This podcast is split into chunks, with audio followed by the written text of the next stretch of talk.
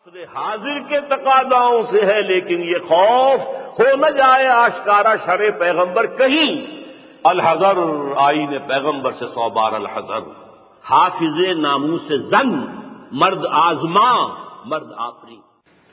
نحمده ونصلي على رسوله الكريم اما بعد، فقد قال الله تبارك وتعالى كما ورد ثلاث مرات في القرآن۔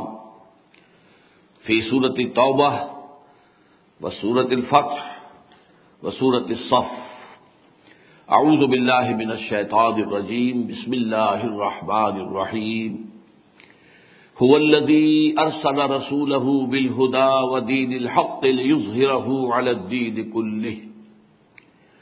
وقال عز وجل كما ورد في سورة سبا وما أرسلناك إلا كافة للناس بشيرا ونذيرا. وقال جل وعلا كما ورد في سورة الصف، يريدون ليطفئوا نور الله بأفواههم، والله متم نوره ولو كره الكافرون. وقال جل وعلا كما ورد في سورة التوبة، يريدون أن يطفئوا نور الله بأفواههم، ويأبى الله إلا أن يتم نوره ولو كره الكافرون. صدق الله العظيم.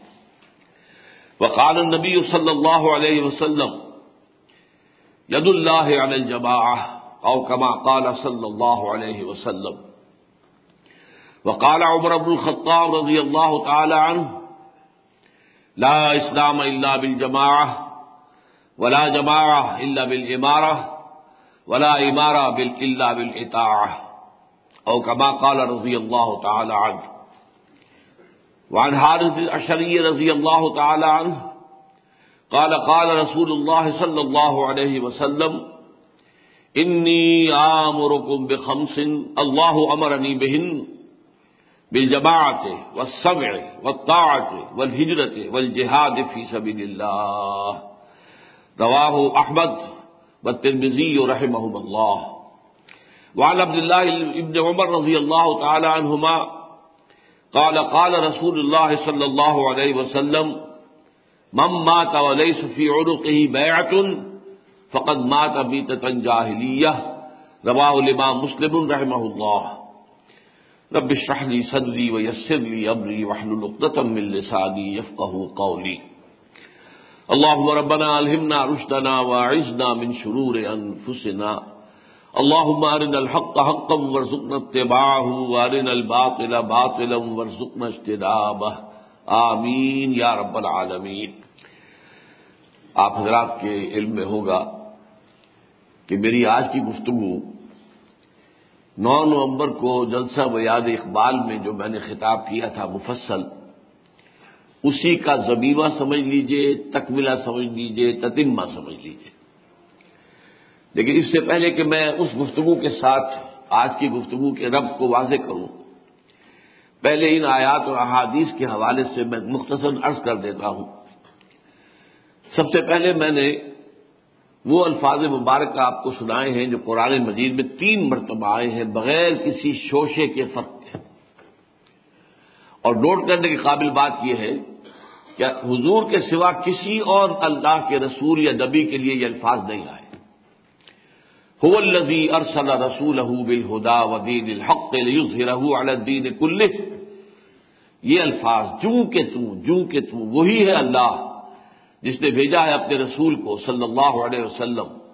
الہدا یعنی قرآن حکیم، اور دین حق یعنی اسلام اسلام کا نظام عدل اجتماعی دے کر، تاکہ اسے غالب کریں، نافذ کریں، اس کو قائم کریں تمام کے تمام نظام پر. اچھا اس کے بعد میں نے آپ کو آج سنائی ہے، سورہ سبا کی آیت نمبر اٹھائیس ہے۔ وبار سلنا کا اللہ کا فتح سے بشیرم و نصیرہ اور ہم نے نہیں بھیجا ہے آپ کو اے نبی صلی اللہ علیہ وسلم، مگر تمام نو انسانی کے لیے بشیر اور نذیر بنا کر۔ ان دونوں سے اگر آپ ملا کر نتیجہ اخذ کریں گے سورا اور کبرا کے طور پر جوڑ کر تو ایک نتیجہ لازمن نکلتا ہے کہ اللہ کے دیے ہوئے دین دین حق کا غلبہ پورے عالم انسانیت پر ہو کر رہے گا اور محمد الرسول اللہ صلی اللہ علیہ وسلم اسی کے لیے بھیجے گئے۔ یہ بات ایسی تھی کہ جو ہمارے ہاں صدیوں سے، ذہنوں سے پوشیدہ ہو گئی تھی۔ جب سے ہمارا زوال شروع ہوا، اور زوال کے بھی دو دور ہیں، میں نے کئی مرتبہ آپ کو بتایا ہے، نوٹ کر لیجیے۔ پہلا عروج اسلام کا اور امت مسلمہ کا، یہ ساتھ ساتھ ہوا۔ حضور کا دور خلافت راشدہ۔ خلافت راشدہ کے بعد سے اسلام کا زوال شروع ہو گیا، شروع ہو گیا، ہوتا گیا ہوتا گیا ہوتا گیا۔ تاکہ اپنی انتہا کو پہنچا ہوا ہے آج۔ لیکن مسلمانوں کا عروج اربوں کی قیادت میں یہ جاری رہا۔ خلافت راستہ کے بعد بھی۔ ظاہر بات ہے، بنو میاں کا دور حکومت، بنو عباس کا دور حکومت۔ پھر جو سلاطین آل عثمان سے مراد، آٹومان امپائر جو ہے، یہ سارا کا سارا مسلمانوں کے عروج کا دور ہے۔ اگرچہ اس میں ایک زوال درمیان میں آ گیا تھا، تاتاریوں کے ہاتھوں اور سلیبیوں کے ہاتھوں، لیکن پھر ترکوں کی قیادت میں دوبارہ عروج ہوا۔ یہ عروج بھی دوبارہ جب اپنے زوال کو پہنچا ہے تو پچھلی صدی میں انیس سو چوبیس میں اپنی انتہا کو پہنچ گیا۔ اس کے بعد سے اللہ کے فضل و کرم سے ایک اپورڈ موومنٹ کا آغاز ہو چکا ہے جس کے بارے میں آج گفتگو ہوگی۔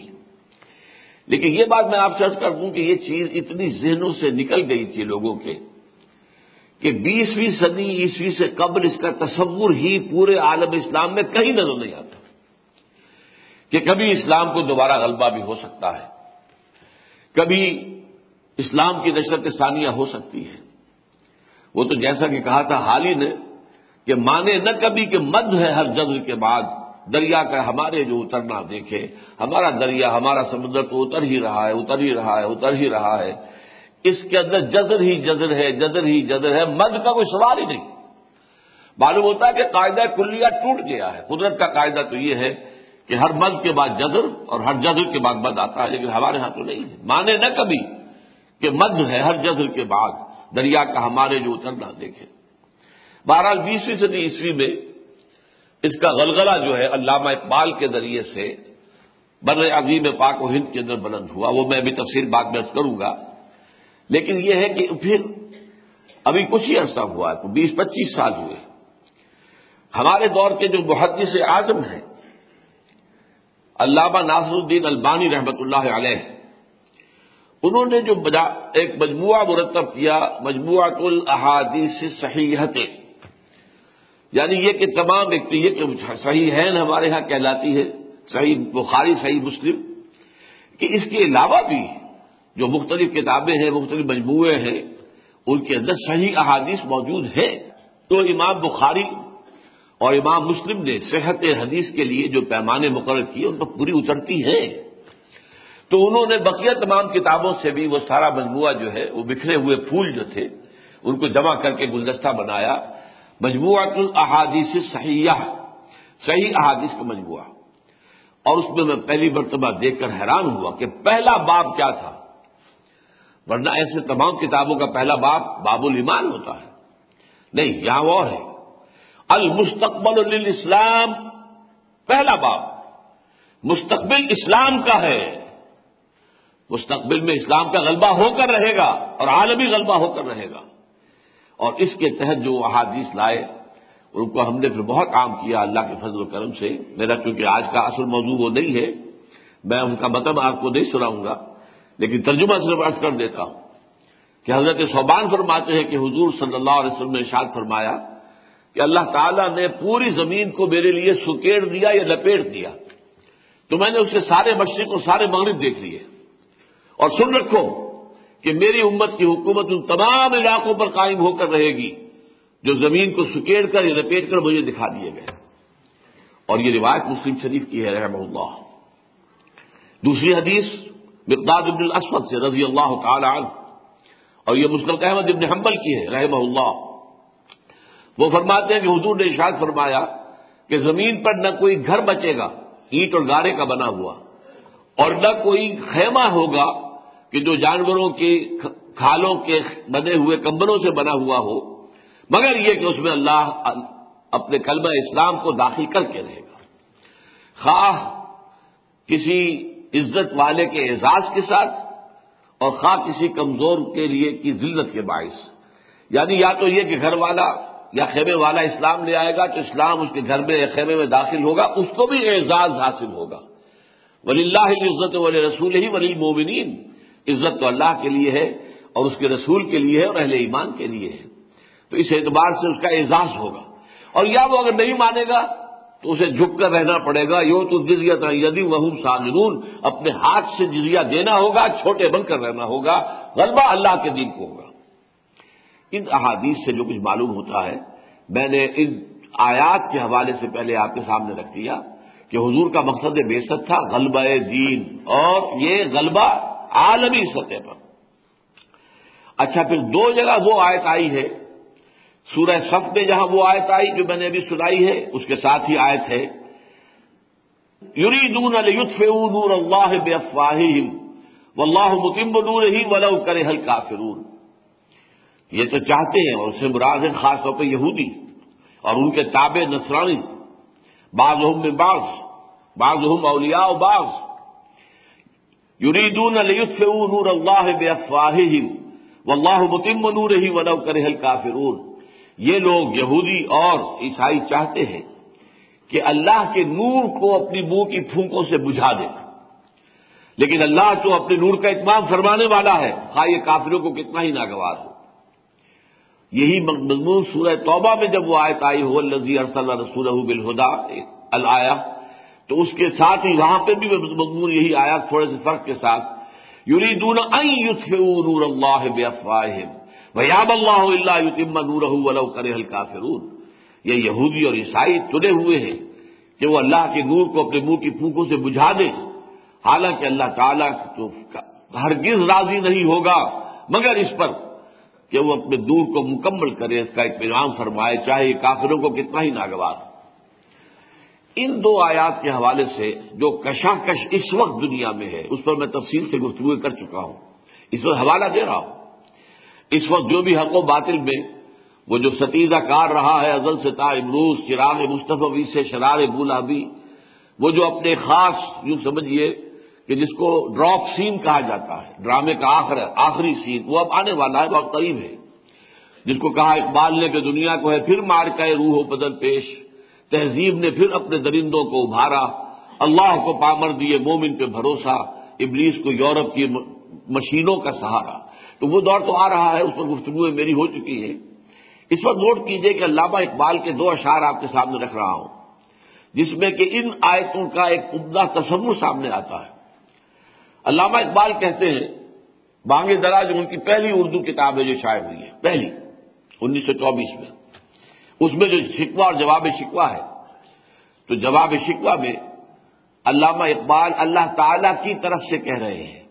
وہ اللہ فرما رہا ہے ان کے خیال میں کہ وقت فرصت ہے، کہاں؟ کام ابھی باقی ہے۔ نور توحید کا اتمام ابھی باقی ہے۔ یہ اتمام کا لفظ نوٹ کیجیے یہاں پر خاص طور پر۔ وہ اللہ متم نور ہی۔ اللہ اپنے نور کا اتمام فرما کر رہے گا۔ وہ یاب اللہ اللہ یتم نور اللہ کو ہرگز منظور نہیں ہے، مگر یہ کہ اپنے نور کا اتمام فرمائے۔ وہ لفظ ہے جو علامہ اقبال نے یہاں استعمال کیا۔ کہ وقت فرصت ہے کہاں؟ کام ابھی باقی ہے۔ نور توحید کا اتمام ابھی باقی ہے۔ یہاں مغالتا نہ ہو جائے ذرا۔ سوال یہ کہ کیا حضور کی زندگی میں اتمام نہیں ہو گیا تھا؟ آج میں نے اس پر غور کیا ہے۔ تو اتمام کے تین مرحلے نوٹ کر لیجیے ایک ہے اصلاً اصولن پوٹینشلی کہہ لیجیے بالقوا کہہ لیجیے اتمام، وہ تو قرآن مجید ہی کے ذریعے سے ہو گیا۔ قرآن مجید نے اس نور ہدایت کی تکمیل کر دی، اتمام کر دیا۔ نمبر دو، عملاً بھی حضور صلی اللہ علیہ وسلم اور آپ کے صحابہ کی انقلابی جدوجہد کے نتیجے میں جزیرہ نمایاں عرب میں اتمام نور الحق ہو گیا، اللہ کا دین غالب ہو گیا، توحید کا پرچم بلند ہو گیا۔ ان حکم اللہ اللہ یہ گویا کہ اس نظام کے اوپر چھاپ لگ گئی۔ ابھی تیسرا مرحلہ ہے جو باقی ہے۔ کیونکہ حضور صرف عرب کے لیے نہیں بھیجے گئے تھے، اگر صرف عرب کے لیے ہوتے تو بات مکمل ہو گئی تھی آپ کی زندگی میں۔ آپ بھیجے گئے، میں نے آپ کو آیت سنا دی اور یہ مضمون قرآن مجید میں پانچ جگہ آیا ہے۔ میں نے تو ایک ہی آیت سنائی ہے آپ کو۔ پانچ جگہ آیا ہے۔ وبا صلاح کا اللہ کا فتح اللہ سے بشیروں و نذیرہ میں نے یہ آج سنائی ہے کہ میں نے نہیں بھیجا ہے اے نبی آپ کو، مگر تمام نوع انسانی کے لیے۔ تو اتمام آخری کب ہوگا؟ جبکہ پوری دنیا پر، پورے عالم اسلام، عالم انسانی پر اللہ کا دین غالب ہو جائے گا۔ تو اتمام بالقوہ قرآن کے ذریعے سے ہو گیا، نور توحید۔ اور اللہ نے اس کی حفاظت کا ذمہ لے لیا، وہ آج تک بھی موجود ہے۔ اتمام بالعمل، بالفعل، ایک نظام کے قیام کی شکل میں جزیرہ نمایاں عرب کی حد تک حضور کے دستے مبارک سے ہو گیا۔ اور اب ہونا ہے آخری مرحلہ باقی ہے، وہ اتمام بالفعل پوری دنیا پر، گلوبل۔ اور آپ کو معلوم ہے تو آج تو دنیا میں دور ہی گلوبلائزیشن کا ہے۔ تو کہتے یہ ہیں کہ یہ دنیا جو ہے یہ ایک گلوبل ولیج بن کر رہ گئی ہے۔ تو اب تو ظاہر بات ہے جو نظام بھی آئے گا۔ خا تو وہ ویسٹ کا نظام، جس کے لیے کہ بڑی بغلیں بجائی تھیں فوکو یاما نے اینڈ آف ہسٹری معلوم ہوتا تاریخ کا آخری سرا آ گیا ہے اور معلوم ہو گیا، اب کمیونزم کے انتقال کے بعد، اس کے مر جانے کے بعد ثابت ہو گیا کہ اب ہمارے نظام ہمارے نظام سے مراد کیا ہے؟ اوور لبرل سیکولر ڈیموکریسی اوور capitalistic system over market economy based on interest and banking اس کو کوئی چیلنج کرنے والی طاقت نہیں ہے۔ اگرچہ بعد میں ہنٹنگٹن نے اس کی تصحیح کی تھی کہ نہیں، غلط فہمی ہے، تمہیں ابھی مقابلہ ہوگا۔ کلیش آف سولیزیشنس بلکہ ہنٹنگٹن کے بعد ایک اور صاحب نے ایک بات کہی ہے، ان کا میرے پاس اس کا حوالہ موجود نہیں ہے۔ لیکن وہ بات کہی ہے کہ ہنٹنگٹن کو بھی غلطی لگی ہے۔ یہ صرف کلیش آف سولیزیشن نہیں ہوگا کلیش آف سسٹمز ہوگا۔ نظاموں کا تصادم ہوگا، نظاموں کا جو ہے مقابلہ ہوگا ایک دوسرے کے مقابلے میں۔ بہرحال یہ ہے جو اقبال نے کہا تھا کہ وقت فرصت ہے، کہاں کام ابھی باقی ہے، نور توحید کا اتمام ابھی باقی ہے۔ اب آپ کو معلوم ہے کہ بانگ درا تو اقبال کا ابتدائی کلام ہے یعنی اردو اردو زبان میں، لیکن جو ان کے تکمیلی معاملات آتے ہیں، وہ تو ہے بال جبریل ہے، ضرب کلیم ہے، اربغان حجاز ہے اور فارسی کی دوسری کتابیں ہیں۔ ان میں آپ کو یہ بات ملے گی بال جبریل میں، شب گوردہ ہوگی آخر جلوہ خورشید سے۔ یہ چمن معمور ہوگا نغمہ توحید سے۔ یہ پورا کا پورا چمن، عالم انسانیت جو ہے، یہ نغمہ توحید اس کے اندر گونجے گا۔ لا الہ الا اللہ، لا مالک الا اللہ، لا ملک الا اللہ۔ آپ کو معلوم ہوگا، سورہ فاتحہ میں مالک یوم الدین کی دوسری قرآد کیا ہے؟ ملک یوم الدین۔ اسی لیے لکھا جاتا ہے کیسے؟ میم، لام، کاف۔ الف بھی ڈالتے بیچ میں۔ اس لیے کہ میم، لام، کاف میں میم پر کھڑا زبر ہوگا تو مالک بن جائے گا۔ اور بڑا زبر ہوگا تو ملک رہ جائے گا۔ ملک یوم الدین۔ اور مالک یوم الدین۔ جو مالک ہے وہی ملک ہے۔ تو پوری دنیا میں کائنات کے اندر کوئی مالک نہیں سوائے اللہ کے۔ لا خالق الا اللہ، لا معبود الا اللہ، لا مقصود الا اللہ، لا محبوب الا اللہ۔ یہ سارا نغمہ توحید ہے کہ یہ چمن معمور ہوگا نغمہ توحید سے۔ یہ تو میں نے جن آیات کی آج تلاوت کی تھی، اس کے بارے میں چند باتیں عرض کر دی ہیں۔ اس کے بعد میں نے آپ کو چار حدیثیں سنائی ہیں، لیکن اس کے بارے میں میں ابھی عرض نہیں کروں گا، بلکہ اپنی گفتگو کے دوران ہی میں انشاءاللہ ان کا جب حوالہ آئے گا تو ان کا مفہوم اور ان کا ترجمہ سامنے آ جائے گا۔ اب آئیے میں نے جو اپنے نو نومبر کے خطاب میں علامہ اقبال کی زندگی کو چار ادوار میں تقسیم کیا تھا، وہ میں چاہتا ہوں کہ دوبارہ آپ گن لیں۔ اور ہر دور کی نمایاں خصوصیت کیا ہے، اسے دوبارہ ذہن میں تازہ کر لیں۔ اقبال کی شاعری کا دور شروع ہوتا ہے اٹھارہ سو چورانوے سے۔ اٹھارہ سو پچانوے میں لاہور کے ادبی حلقوں میں اقبال متعارف ہو چکے تھے۔ اٹھارہ سو پچانوے سے انیس سو پانچ تک دس برس۔ یہ اقبال کی شاعری کا وہ دور ہے جس میں دو چیزیں آپ کو نمایاں نظر آئے گی۔ ایک تو جو روایتی شاعری ہوتی تھی ہمارے ہاں گل و بلبل کی اور شمع اور پروانہ اور عشق و محبت اور ہجر و وصال، یہ سارے جو مضامین ہمارے تمام اردو شاعری کے رہے ہیں وہ موجود ہیں اس دور میں۔ اور نمبر دو، وطن پرستی۔ میں یہ جان بوجھ کر لفظ بول رہا ہوں، وطن پرستی۔ اس لیے کہ جب انہوں نے براہمن کو خطاب کر کے کہا ہے کہ آ ایک نیا شوالہ اس دیر میں بسائیں اسی میں یہ شعر بھی موجود ہے کہ پتھر کی مورتوں میں سمجھائے تو خدا ہے۔ خاک وطن کا مجھ کو ہر ذرہ دیوتا ہے۔ اس سے بڑی وطن پرستی اور کون سی ہوگی؟ تو علامہ اقبال اس وقت اٹھارہ سو پچانوے سے انیس سو پانچ تک روایتی شاعر تھے نمبر ایک اور وطن پرست تھے۔ اسی لیے اسی دور کا ان کا ترانہ ہندی ہے، جو آج بھی ہندوستان میں بہت مرغوب ہے، محبوب ہے، پسندیدہ ہے۔ ان کے ریڈیو پہ نشر ہوتا رہتا ہے۔ سارے جہاں سے اچھا ہندوستان ہمارا، ہل بلبلے ہیں اس کی، یہ گلستا ہمارا۔ یہ سارا معاملہ جو ہے، یہ اس دور کا ہے۔ دوسرا دور شروع ہوتا ہے، جس کو میں کہتا ہوں ان کی کنورشن کا دور ہے۔ ان کے مشرف و اسلام ہونے کا دور ہے۔ اس سے پہلے وہ اقبال ہندی تھے، اس کے بعد اقبال اسلام کے علم بردار، اسلام کی نشرت ثانیہ کے دائی ملت اسلامیہ کے احیاء کے جو مبشر اور خبر دینے والے، یہ جو بنے ہیں، یہ کنورشن جو ہوا ہے، یہ ان کا ہوا ہے انگلینڈ میں جا کر۔ انگلستان اور امریکہ میں انیس سو پانچ سے انیس سو آٹھ تک تین سال، بہت پروڈکٹیو ایئرز ہیں ان کی زندگی کے۔ کہ جن میں اب وہ ایک عام شاعر نہیں رہے، اور یہ کہ وہ گلو بلبل کی داستانیں اب ختم ہوئی اب جو معاملہ آیا وہ ملت کے احیاء کا، اور اسلام کی نشرت ثانیہ کا۔ یہ چیز ان کی پھر واپس آ کر انیس سو آٹھ سے لے کر انیس سو اڑتیس تک تیس برس ان کی زندگی کے وہ ہے کہ جن کے دوران میں سب سے بڑا اسلام کے شاندار مستقبل کی نوید سنانے والا وہی ہے۔ نکل کے صحرا سے جس نے روما کی سلطنت کو الٹ دیا تھا، سنا ہے یہ قدسیوں سے میں نے وہ شیر پھر ہوشیار ہوگا۔ اور کتاب ملت بیضا کی پھر شیرازہ بندی ہے۔ یہ شاخ ہاشمی کرنے کو ہے پھر برگوبر پیدا۔ اور نوا پیرا ہوا ہے بلبل کے ہو تیرے ترنم سے۔ کبوتر کے تنے نازک میں شاہی کا جگر پیدا۔ یہ سارا کچھ جو ہو رہا ہے، یہ نوید ہے، خوشخبری دی جا رہی ہے۔ پھر اس دور میں سب سے بڑا دائی قرآن۔ اور شارح قرآن میں پچھلی تقریر میں کر چکا ہوں، رومی ثانی۔ وہ جو الفاظ جامی نے کہے تھے رحمہ اللہ، مولانا روم کے لیے، کہ مصنوی مولوی مانوی ہست قرآن در زبان پہلوی، یہی بات مولانا گرامی جالندری نے کہی تھی علامہ اقبال کے بارے میں، کہ پیغمبری یہ کر تو پیغمبر نہ تواں گفت کہ اگرچہ انہوں نے پیغمبری کی ہے، لیکن ہم انہیں پیغمبر کہہ نہیں سکتے۔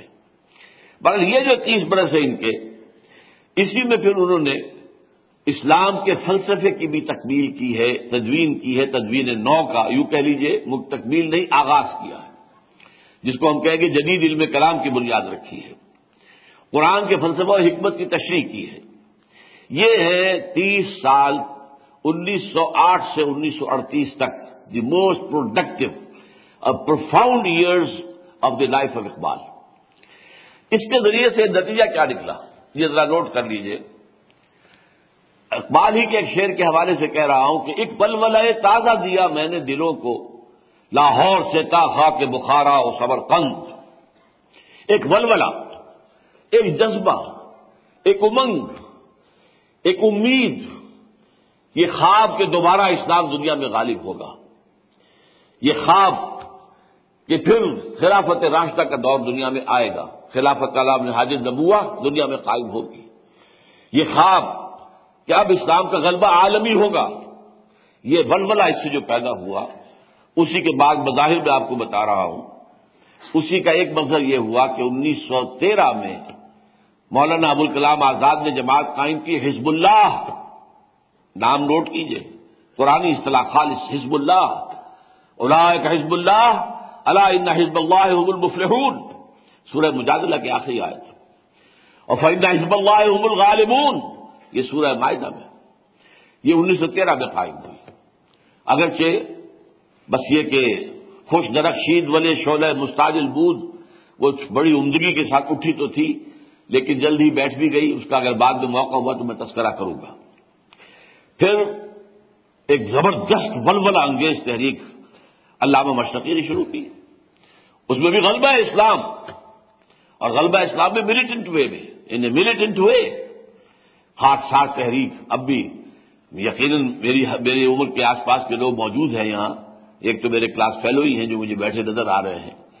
انہوں نے وہ چپ راس چپ چپ چپ راس چپ یہ جو ہے اپنے کانوں سے سنا تھا اور دھرتی دہلتی تھی.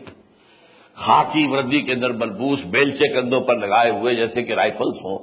اور یہ پورا ہندوستان جو ہے گونج اٹھا تھا. اور یہ بات نوٹ کر دیجیے باریک حقیقت بتا رہا ہوں آپ کو. ہندو چونک گیا. یہ یہ کیا آ رہا ہے؟ لہذا اس کے رد عمل میں آر ایس ایس قائم ہوئی ہے۔ راشٹریہ سوئم سیوک سنگھ جو ہے، آر ایس ایس ایس، اصل میں تو تین ایس بنتے ہیں بعد میں۔ عام طور پہ مخفف کر کے کہتے ہیں آر ایس ایس، یہ اس کے رد عمل میں قائم ہوئی ہم نے اپنے بچپن میں دیکھے، ہندوؤں نے گلی گلی محلوں کے اندر اکھاڑے کھود لیے، ورزشیں کروا رہے ہیں، مقابلے کروا رہے ہیں۔ اور جو ان کے سیٹ لوگ ہیں، وہ نوجوانوں کو انعامات تقسیم کر رہے ہیں۔ اور وہ پریڈیں ہو رہی ہیں، یہ سارا کیا تھا؟ یہ رد عمل تھا خاص تحریک کا۔ اس سے پہلے تو ہندو سویا ہوا تھا۔ کسی طرح کی کوئی ملیٹنٹ تحریک جو ہے، اس کے اندر اس کا ہمیں آسار نہیں ملتے۔ البتہ یہ دوسری بات ہے کہ خاصہ تحریک جو ہے، وہ تو ایک بڑی زبردست آندھی کی طرح اٹھی اور بگولے کے معنی ختم بھی ہو گئے۔ اور وہ تحریک اس وقت سے لے کر آج تک قائم ہے۔ آج سے پچیس سال پہلے کی بات آپ کو بتا رہا ہوں۔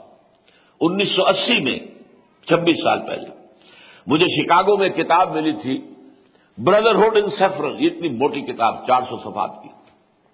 آر ایس ایس پر وہ کتاب لکھی گئی تھی، اور اس میں بتایا گیا تھا اس وقت کہ ڈھائی ملین اس کے ممبرس ہیں۔ اگر آج سے پچیس سال پہلے، اگر ان کے پچیس لاکھ ممبر تھے، آج کتنے ہوں گے؟ اور یہی ہے وہ لوگ۔ جو پھر یہ نعرے بھی لگاتے رہے ہیں، اگرچہ فی الحال محسوس ہوتا ہے کچھ پیچھے چلے گئے پس منظر میں، کہ مسلمان کے دو مقام، پاکستان یا قبرستان۔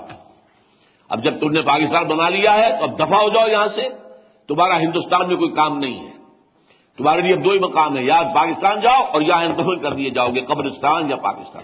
بہرحال، اسی کے ساتھ ساتھ کچھ چھوٹی چھوٹی تنظیمیں بھی اٹھی علی گڑھ یونیورسٹی میں اس وقت کے جو ہیڈ آف دا ڈپارٹمنٹ تھے فلاسفی کے ڈاکٹر ظفر الحسن۔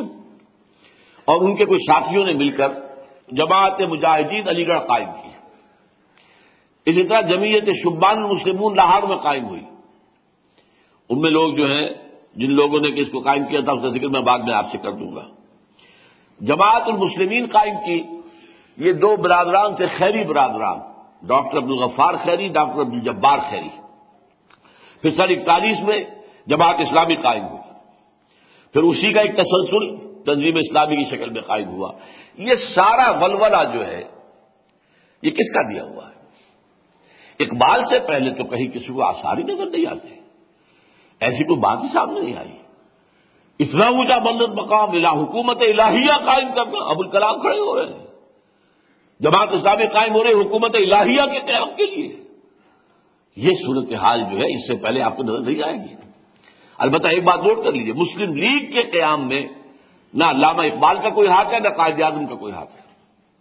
علامہ اقبال کا تو سوال ہی پیدا نہیں ہوتا، اس لیے کہ وہ تو انیس سو چھ میں ملک سے باہر تھے۔ انیس سو چھ میں اس لیے قائم ہوئی ہے۔ محمد علی جناح موجود تھے، کانگریس کے ایکٹیو ممبر تھے، دادا بھائی نورو جی کے سیکرٹری تھے، مسلم لیگ میں شامل نہیں ہوئے۔ مزید سات برس تک شامل نہیں ہوئے۔ انیس سو تیرہ میں شامل ہوئے ہیں مسلم لیگ میں اور وہ مسلم لیگ میں اس لیے شامل ہوئے کہ مولانا محمد علی جوہر نے، مرحوم نے انہیں مجبور کر دیا۔ لیکن اس کے بعد بھی ڈوبل ممبرشپ قائم رکھی ہے مسلم لیگ کی بھی اور کانگریس کی بھی۔ بہرحال یہ میں نے اس لیے ذکر کر دیا کہ یہ مسلم لیگ کا معاملہ علیحدہ ہے۔ یہ الہ کلمت اللہ کے لیے نہیں اٹھی تھی۔ یہ اللہ کے دین کے غلبے کے لیے قائم نہیں ہوئی تھی۔ اس کے پیش نظر صرف یہ تھا کہ مسلمانوں کا قومی تشخص برقرار رہے، مسلمانوں کے مفادات پر کوئی آنچ نہ آنے پائے۔ اگر اس ہندوستان مغربی موجودہ مغربی اصولوں کے مطابق ایک ملک کی حیثیت سے قائم ہو گیا، آزاد ہو کر، تو پھر مسلمانوں کا معاملہ یہاں پر جو ہے وہ بے انتہا مخبوص ہو جائے گا۔ ان کی تہذیب کو خطرہ ہے، ان کے مذہب کو خطرہ ہے۔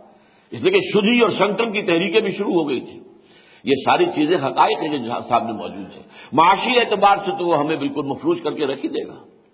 بہرحال مسلم لیگ کو علیحدہ کر دیجیے، اس لیے کہ مسلم لیگ در حقیقت وہ حکومت الہیہ یا الہ کلبۃ اللہ یا اقامت دین یا غلبہ دین حق، اس کے لیے قائم نہیں ہوئی تھی، بلکہ وہ مسلمانوں کی ایک قومی تنظیم کی حیثیت سے، بلکہ تنظیم سے بھی کم لفظ استعمال کیجیے ادارے کی حیثیت سے قائم ہوئی تھی، اور اس کا مقصد تھا مسلمانوں کا قومی تشخص برقرار رکھنا۔ اور مسلمانوں کے سیاسی آئینی جو حقوق ہیں، ان کے لیے تحفظات حاصل کرنا۔ البتہ یہ کہ یہ جو اقبال نے کہا ہے کہ ایک ولولہ تازہ دیا میں نے دلوں کو، لاہور سے تا خاک بخارا و سمر اس کا میں ایک حوالہ آپ کو دینا چاہتا ہوں۔ میں بہت عرصے تک سوچتا رہا تھا، کیا وجہ ہے کہ لاہور میں رہنے والا ایک شخص، پنجابی الاصل یا آگے اور اسے ٹریس کریں گے تو کشمیری الاصل ہندوستانی اور اس کا دو تہائی کلام فارسی میں حالانکہ فارسی جاننے والے اس وقت بھی بہت زیادہ نہیں رہ گئے تھے۔ اگر یہ تھے، بہت کافی تھے۔ لیکن یہ کہ آج تو خدا ہونے کے برابر ہے وہ فارسی کلام جو ہے، آج کے مسلمان کے لیے، کم سے کم ہندوستان، پاکستان کے مسلمان کے لیے، تو بالکل معلوم ہوتا اجنبی چیز، اس کو کچھ سوال نہیں اس کو سمجھنا بڑا مشکل ہے۔ کیوں کیا تھا؟ دیکھیے، اس کا اندازہ اس سے ہوا کہ ایک تو ڈاکٹر جاوید اقبال صاحب نے مجھے واقعہ سنایا۔ وہ دورے پر گئے تھے، یہ سینٹرل ایشین ریپبلک جو آزاد ہوئی ہیں، یو ایس ایس آر کے خاتمے کے بعد۔ تو یہاں کے دوروں پر گئے۔ کہتے ہر جگہ انہوں نے مجھے میرا جو والہانہ استقبال کیا۔ اس لیے ان تمام علاقوں کے اندر بھی زبان فارسی سمجھی جاتی ہے، بولی جاتی ہے۔ اگرچہ اپنی اپنی زبانیں بھی ہیں کہ کوسیکس کی اپنی اپنی زبان ہے کوسن کی اپنی زبان ہے، ازبکوں کی اپنی زبان ہے، لیکن فارسی سب کی سب جانتے ہیں۔ جیسے ہندوستان کے اندر مختلف علاقوں کی زبان، لیکن اردو جو ہے، وہ پورے ہندوستان میں آپ کہیں چلے جائیں، آپ کی اردو سمجھ لیں گے لوگ۔ اور وہ کہتے ہیں کہ میں جہاں بھی گیا تو سب لوگوں نے مجھ سے کہا وی نیڈ اے ماڈل ہم چاہتے ہیں آپ کے بابا نے، آپ کے والد نے جو پیغام دیا تھا، ہم چاہتے ہیں اسلامی ریاست قائم کرنا but we need a model میں آپ کو الفاظ بتا رہا ہوں۔ Within inverted I am quoting it the Saudi model is not acceptable to us because it is based on monarchy Iranian model is also not acceptable to us because it is based on theocracy we need a real Islamic democratic order وہ چیز کے جو واقع اسلامی جمہوریت، یا اس کے ساتھ آپ چاہیں تو علامہ اقبال کے خیال سے اور اور قائد اعظم کی اصطلاح کے حوالے سے کہ وہ اسلامک سوشلزم ڈیموکریسی ڈیموکریسی اور سوشلزم، لیکن دونوں اسلام کے اندر۔ اس نظام کا کوئی اگر ہمارے سامنے کوئی نمونہ آ جائے، ہم فوراً اختیار کر لیں۔ اسی لیے مجھے یاد آیا تھا، آج جب صبح میں کچھ یہ نوٹ سب میں مرتب کر رہا تھا کہ یہ جو ایران کا انقلاب آیا ہے، اس کی بنیاد میں علامہ اقبال کا کلام ہے۔ اس کے لیے جو اصل فکری بنیاد فراہم کی تھی، وہ تھوڑی بہت جو بھی بنی تھی، وہ ڈاکٹر علی شریعتی کی ہے۔ یہ علماء تو میدان میں نہیں تھے۔ علماء تو جس طریقے سے ہمارے علماء مگن ہیں، اپنے دارالعلوموں میں، اپنے مدرسوں میں، تعلیم و تدریس میں اسی طرح وہاں بھی مگن تھے۔ ایک عالم دین ان کے اندر ایسا تھا جو ذرا وائس آف ڈسینٹ جس کی سننے میں آ جاتی تھی، جو کہ اختلافی بات بھی کرتا تھا، ورنہ سب کے سب مگن تھے، جسے ہمارے لوگ مگن تھے۔ یہ ڈاکٹر علی شریعتی تھا، جس کو پھر قتل کرا دیا گیا۔ ڈاکٹر علی شریعتی نے کتاب لکھی تھی ماں او اقبال، ہم اور اقبال۔ اور میں حیران ہوا تھا جب میرے علم میں آیا کہ ڈاکٹر علی شریعتی نے اس موضوع پر کتاب لکھی تھی، اس لیے کہ سن تہتر میں اسی موضوع پر ایک کتاب کا میں شائع کر چکا تھا، علامہ اقبال اور ہم۔ اب دیکھیے فرق صرف کیا ہے۔ مضاف مضاف رہے۔ پہلے کون سا، بعد میں کون سا ہے؟ علامہ اقبال اور ہم۔ ماں اقبال، ہم اور اقبال۔ تو واقعہ یہ ہے کہ ایرانین ریولیوشن بھی اقبال کا یہ ولولہ انگیز، جس کو وہ خود کہہ رہے ہیں کہ ولولہ تازہ دیا میں نے دلوں کو لاہور سے تا خاک بخارا و سورقند تو اس کا عمل دخل ہے۔ اب آئیے اصل معاملہ کیا ہے۔ علامہ اقبال کی جو نظم ہم نے پڑھی تھی، اس کا میں آخری اشعار آپ کو سنا دیتا ہوں۔ ابلیس نے اپنی مجلس شورا کا جو آخری اجلاس تھا، اس میں جو باتیں کہی ہیں وہ میں اب تشریحی بیان کروں گا، پڑھ دینا چاہتا ہوں تاکہ آگے کی میری گفتگو کے ساتھ اس کا جوڑ مل جائے۔ ہے اگر مجھ کو خطر کوئی تو اس امت سے ہے۔ ابلیس نے کہا اشتراکیت سے مجھے کوئی خطرہ نہیں۔ ہمارا ابلیسی نظام جو ہے وہ قطع اندر تھریٹ نہیں ہے۔ جمہوریت سے ہمیں کوئی خطرہ نہیں۔ جمہوریت تو ہمارا اپنا پیدا کردہ کاشتہ، خود کاشتہ پودا ہے۔ اسی طرح آمریت سے، فاشزم سے ہمیں کوئی اندیشہ نہیں۔ ہاں ہے اگر مجھ کو خطر کوئی تو اس امت سے ہے۔ جس کی خاک استر میں ہے اب تک شرارے آرزو۔ خال خال اس قوم میں اب تک نظر آتے ہیں وہ۔ کرتے ہیں اشک سہر گاہی سے جو ظالم وضو۔ جانتا ہے جس پہ روشن باطن ایام ہے۔ مزدقیت فتنہ فردا نہیں، اسلام ہے۔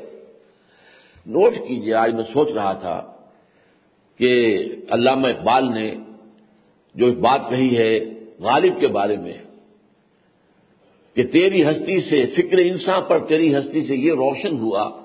ہے پرے برغ تخیل کی رسائی تا کو جا۔ وہ بات کہ جو ویسٹ کو انیس سو اسی، اکاسی، بیاسی میں نظر آئی ہے، وہ بات تھی کہ جو اقبال انیس سو تیس کے اندر انیس سو چھتیس کے اندر یعنی جبلیس کے ذریعے سے لوگوں کو دکھا رہا تھا۔ کوئی خطرہ نہیں اس سے۔ یہ کمیونزم جو ہے، یہ کوئی ابلیسیت کے لیے کوئی چیلنج نہیں ہے، کوئی خطرہ نہیں ہے۔ خطرہ اگر ہے تو وہ امت کے مسلم سے ہے۔ چنانچہ آپ کو معلوم ہے، جب یو ایس ایس آر کا خاتمہ ہو گیا، لیکن ادھر یہ ہے کہ نیٹو کو مزید مستحکم کیا گیا، بلکہ اس کے اندر توسیع کی گئی۔ جب سوال کیا گیا تو کہا گیا صاف کہا گیا، اب ہمیں خطرہ اسلام سے ہے، اسلامی فنڈامنٹلزم سے ہے۔ یہ نیٹو تو بنا تھا، صرف یہ کہ رشیا کی یو ایس ایس آر کو کرنے کے لیے to contain U S S R, یہ کیا ضرورت ہوئی۔ آج کیا ہو رہا ہے؟ پوری دنیا، بش سے لے کر بلیئر تک، اور پورا یورپ اسلام کے خلاف اسلام کی علامت کے خلاف۔ یہ اسکارف بھی ایک علامت ہے، اسلام کی ختم کرو اس کو۔ یہ برقع تو ہم دیکھ ہی نہیں سکتے۔ یہ تو ہمارے دیکھ کے ہمارے جو ہے روک کے کھڑے ہو جاتے ہیں۔ اس سے ہمارے ہمارے جو ہے، ہمارے آزاد جو ہے اندر سے ٹوٹ پھوٹنے لگتے ہیں۔ لہٰذا یہ ساری علامتیں ہیں۔ اسلام کی علامتیں ہیں۔ یہ ساری چیزیں جو ہے آج ان کو اندیشہ محسوس ہو رہا ہے، بوش اور بلیئر کو۔ دونوں کی ایک ایک زبان ہے۔ جو سمجھے کہ اسلام ایک نظام ہے، وہ ہمارا دشمن۔ جو خلافت کے نام لے، وہ ہمارا دشمن۔ بش نے تو یہاں تک کہہ دیا کہ یہ لوگ تو خلافت قائم کرنا چاہتے ہیں ہسپانیہ سے لے کر انڈونیشیا تک۔ حالانکہ ہسپانیہ کا خیال تو میرے خیال میں تو کسی مسلمان کو تو نہیں آیا ہوگا۔ یہ خیال تو شیطان نے، لئیم نے شاید کان میں ڈالا ہے بش ابلیس کے۔ تو یہ معاملہ جو ہے اچھی طرح سمجھنے کا ہے۔ کہ جانتا ہے جس پہ روشن باطن ایام ہے۔ مستقیت فطر فردا نہیں، اسلام ہے۔ اب اس کے بعد کے الفاظ ہیں، جانتا ہوں میں یہ امت حامل قرآن نہیں۔ ہے وہی سرمایہ داری بند ہے مومن کا دین، میں شرح نہیں کروں گا اب۔ جانتا ہوں میں کہ مشرق کی اندھیری رات میں بے ید بیزا ہے پیران حرم کی آستی عصر حاضر کے تقاضاؤں سے ہے، لیکن یہ خوف، میں تفصیل سے کر چکا ہوں پچھلی تقریب میں کہ یہ مسلمانوں کی اپنی جد و جہد کے ساتھ ساتھ یہ جو زمانہ جو ہے ارتقا کر رہا ہے زمانہ جدھر چاہ رہا ہے، وہ جدری مادیت، وہ جو ڈائلیکٹزم ڈائلیکٹزم ہے ڈائلیکٹیکل پروسیس ہسٹوریکل ڈائلیکٹزم اس کا بھی نتیجہ یہ ہے کہ اب اسلام آئے گا۔ اصل حاضر کے تقاضاؤں سے ہے، لیکن یہ خوف ہو نہ جائے آشکارا شر پیغمبر کہیں۔ الحضر آئی نے پیغمبر سے سو بار الحضر۔ حافظ نامو سے زن، مرد آزما، مرد آفری۔ موت کا پیغام ہر نوع غلامی کے لیے۔ نہ کوئی فخفور و خاکہ نہ گدائے رہنشی۔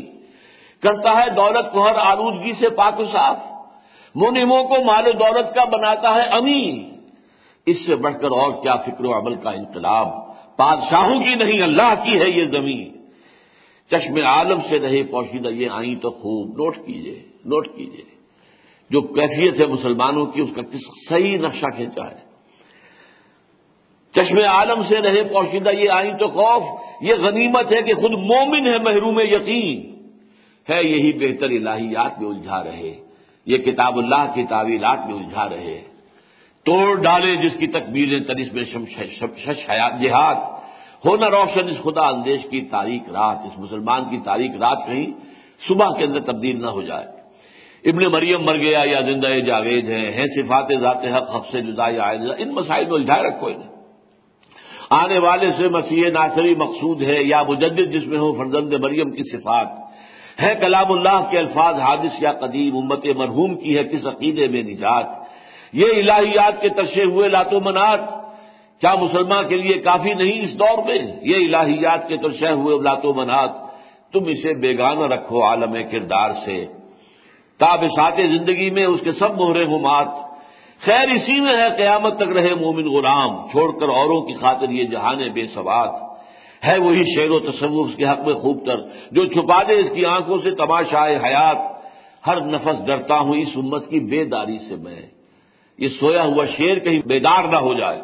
ہر نفس ڈرتا ہوں اس امت کی بیداری سے میں۔ ہے حقیقت اس کے دی کی احتساب کائنات۔ مست رکھو ذکر و فکر صبح گاہی میں اسے، پختہ تر کر دو مزاج خان میں اسے۔ اب آئیے جہاں پر کہ میری بات پچھلی مرتبہ ختم ہوئی تھی۔ یہ بات تو علامہ اقبال نے اپنے کارندوں سے کہی کہ یہ کرو۔ سوال یہ کہ علامہ نے مسلمانوں کو کیا پیغام دیا؟ یہ بات جو ہے تھوڑا اچھی طرح یاد کرنے کی ہے، سمجھنے کی ہے، سوچنے کی ہے۔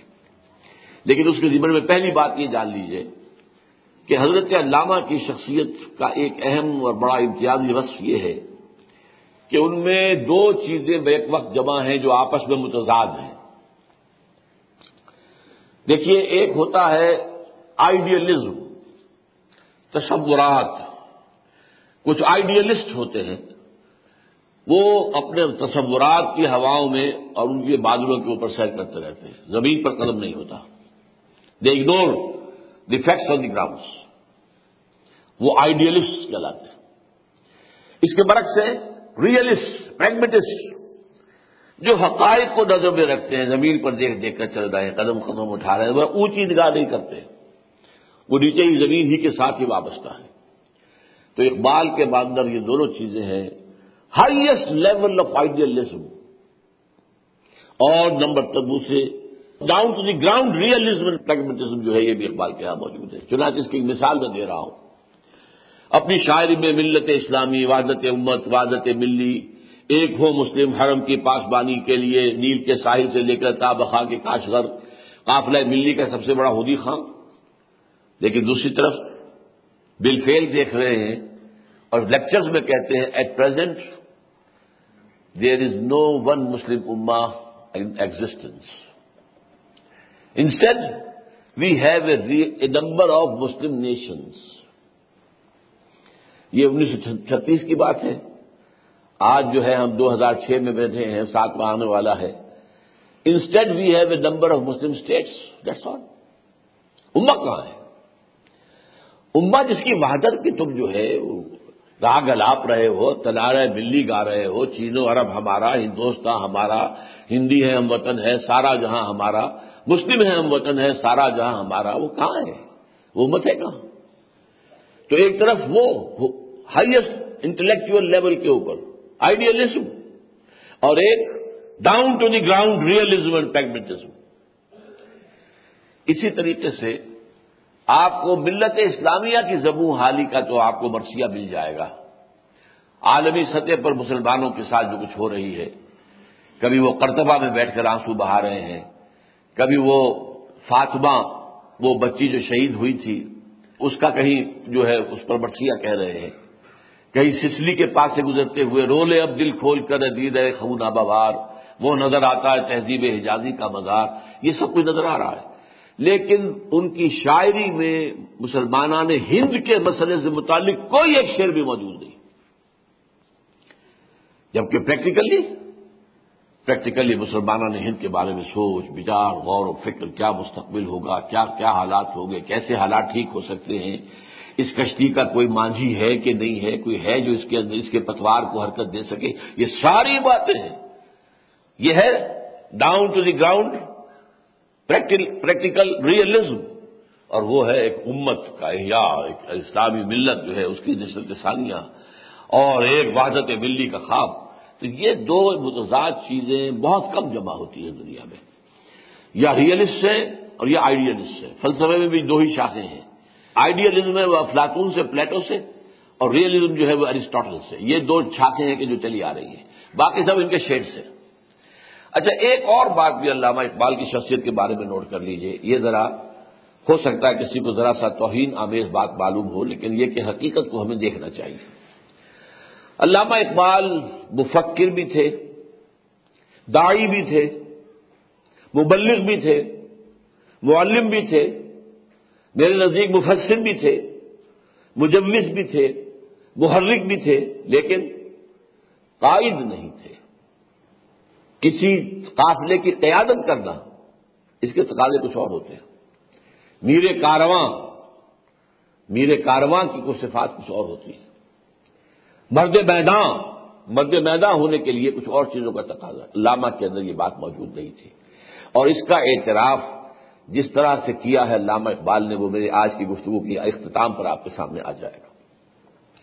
اب آئیے ان کی جو عملی زندگی میں، عمل سے مراد یہ نہیں کہ خود انہوں نے کچھ قدم اٹھایا ہو اور کوئی جماعت بنائی ہو، کوئی تحریک اٹھائی ہو، نہیں۔ لیکن یہ کہ کچھ راستے دکھا کر اور کچھ لوگوں کو نامزد کر کے تم یہ سنبھالو تم یہ سنبھالو تم یہ سنبھالو اس کا جائزہ آپ کے سامنے رکھ رہا ہوں۔ سب سے پہلے انیس سو تیس کے اپنے خطبہ الہ آباد میں انہوں نے پیشین گوئی دے دی کہ ہندوستان کے شمال مغرب میں ایک آزاد مسلم اسٹیٹ قائم ہو کر رہے گی۔ یہ گویا کہ اس میں ایک مثبت انجیکشن تحریک مسلم لیگ میں لگا دیا گیا۔ اس سے پہلے مسلم لیگ نہ عوامی جماعت تھی، نہ اس میں یا اسلام کا کوئی سوال تھا۔ لیکن یہاں پر یہ سوال پیدا ہو گیا، علامہ اقبال نے کہا، اگر ایسا ہو گیا تو ہمیں موقع مل جائے گا کہ اسلام کے چہرے پر جو بدنما داغ اور دھبے دور ملوکیت میں لگ گئے تھے، یہ دور بنو میاں اور یہ دور بنو عباس اور یہ دور آل عثمان، اس کے دور میں جو کردار مسلمانوں کا سامنے آیا ہے بادشاہوں کا، اس کی وجہ سے اسلام کا چہرہ داغدار ہو گیا ہے۔ ہم ان داغوں کو ہٹا کر، دھو کر اور اصل دھبے ہٹا کر اصل چہرہ جو ہے اسلام کا یعنی خلافت راشدہ والا، اس کو دنیا میں دوبارہ پیش کر سکیں گے۔ اسی لیے کہتے ہیں، تا خلافت کی بنا دنیا میں ہو، پھر استوار لا کہیں سے ڈھونڈ کر اسلاف کا سوزے درو۔ اس کے لیے انہوں نے دوسرا کام کیا کیا؟ دیکھیے، میں نے کہا تھا کہ آئیڈینٹیفائی کرنا کون آدمی اس معاملے میں ہے جو کچھ کر سکے۔ ان کے نگاہ جمی کے ایک ہی شخص ہے اور وہ ہے محمد علی جناح۔ لیکن وہ محمد علی جناح کافی طویل عرصے تک، بھرپور سیاسی زندگی گزارنے کے بعد ہندوستان کے حالات سے مایوس ہو کر جا کر ہندوستان میں بیٹھ چکا تھا۔ انہوں نے سرتوڑ کوشش کی تھی۔ میں جناح کہہ رہا ہوں، قائد اعظم ابھی نہیں کہہ رہا۔ ہوں مسٹر محمد علی جناح نے سرتوڑ کوشش کی کہ کوئی معاہدہ ہو جائے۔ کوئی چیزیں ایسی طے ہو جائیں کہ جس میں مسلمانوں کا تشخص جو ہے، اس کو ضمانت مل جائے۔ کوئی ایسے حقوق کا، ایسا خاکہ، ایسا دستور جو ہے وہ مسلم لیگ اور کانگریس کے درمیان متفق علیہ ہو جائے، جس سے مسلمانوں کے جو آئینی، سیاسی، معاشی، معاشرتی حقوق ہیں، وہ ان کو کوئی غدر نہ پہنچے۔ لیکن وہ مایوس ہو گئے بلاخر اور مایوس ہو کر جا کر انگلستان میں بیٹھ گئے۔ میں نے پہلے بھی یہ جملہ سنایا ہے ان کا کہ اس زمانے میں جبکہ وہاں جا کر انہوں نے لندن میں پریکٹس شروع کر دی تھی، تو وہاں ایس ایم اکرام صاحب، شیخ محمد اکرام، جو مصنف ہیں، آب حیات، موج اور رود حیات ان ان کتابوں کے جو ہے تو ان ان جا کر ملاقات کی، وہ پڑھ رہے تھے آکسفورڈ میں اس وقت۔ ان کا کہ جناب صاحب، آپ کیوں ہندوستان چھوڑ کر آ گئے ہیں؟ مسلمانہ نے ہند کو آپ کی قیادت کی ضرورت ہے۔ جواب سنیے، ہندوز آر انکوریجبل ہندو تو ناقابل اصلاح ہے، میں نے سر توڑ کوششیں کر کے دیکھ لی۔ ہندوؤں نے مجھے خطاب دیا ہے یہ پیغمبر ہے اتحاد کا۔ لیکن یہ کہ اس کے باوجود میں مایوس ہو گیا ہوں، ہندوؤں کی اصلاح ممکن نہیں ہے۔ اور دوسری طرف مسلمانوں کا حال یہ ہے کہ جو بات ان کا کوئی لیڈر مجھ سے صبح کرتا ہے، شام کو ڈپٹی کمشنر کو یا گورنر کو بتا دیتا ہے۔ اب میں ایسی قوم کی قیادت کیسے کروں؟ یہ جواب تھا جناح کا۔ لیکن انیس سو بتیس میں دیکھیے سنتیس کے اندر خطبہ دیا ہے۔ بتیس میں گئے ہیں گول میز کانفرنس میں شرکت کے لیے لندن۔ اور وہاں انہوں نے علامہ اقبال نے محمد علی جناح سے ملاقاتیں کی ہیں اور یہی انجیکشن جو ہے احیاء اسلام کا اسلام کے احیاء کے لیے ہمیں چاہیے خطہ زمین آپ یہ بات لوگوں کے سامنے رکھیں احیاء اسلام کے لیے اسلام کا ایک نمونہ دنیا میں دوبارہ پیش کرنے کے لیے یہ ہے وہ بات اصل میں جو میں چاہتا تھا کہ واضح ہو جائے کہ یہ اصل میں مثبت انجیکشن مسلم لیگ میں دے کر اور پھر قائد اعظم کو اب جو اس کے بعد قائد اعظم بننے والے تھے اس لیے کہ سن پینتیس میں وہ واپس آئے ہیں اور پھر انہیں تا حیات صدر نامزد کیا گیا ہے۔ لائف پریزیڈنٹ مسلم لیگ اور پھر انہوں نے اسلام کا راگ الاپا ہے پورے ہندوستان میں۔ بلکہ میں نے یہ الفاظ بھی استعمال کیے ہیں اور وہ کوئی توہین آمیز نہیں ہے، حقیقت ہے۔ جیسے قوالی میں تکرار ہوتی ہے، تکرار۔ اس طرح تکرار کے ساتھ جو قائد اعظم نے پورے ہندوستان کے اندر جو ہے راگ الاپا ہے۔ اسلام اسلام، ہمارا نظام، ہماری تہذیب، ہمارے قوانین، ہمارا تمدن، ہمارا دستور، کیا پوچھتے ہو ہم سے دستور؟ ہمارا دستور تو چودہ سو برس پہلے سے طے شدہ ہے۔ یہ سارا وہ تھا جس نے کہ پاکستان بنوایا ہے۔ ہندوستانی مسلمانوں کے مسائل کے حل کے لیے ایک قومی تحریک کی ضرورت تھی۔ اس قومی تحریک میں شمولیت کے لیے یہ شرط نہیں لگائی جا سکتی تھی کہ آپ نماز پڑھتے کہ نہیں پڑھتے آپ کا قادیانی تو نہیں ہے۔ پہلی بات ہے، پھر قومی تحریک تو نہیں اٹھ سکتی تھی۔ آپ کی کمائی میں کوئی حرام کا حصہ تو نہیں ہے۔ اگر یہ چھلی لگا دیتے تو قومی تحریک نکل سکتی تھی۔ وہ تو اسی بنیاد پر چل سکتے ہیں مسلم ہے تو مسلم لیگ میں۔ آ تمہارا نام مسلمانوں والا ہونا چاہیے، محمد حسین ہونا چاہیے، علی محمد ہونا چاہیے، جو بھی ہو، نام تمہارا مسلمانوں والا ہو۔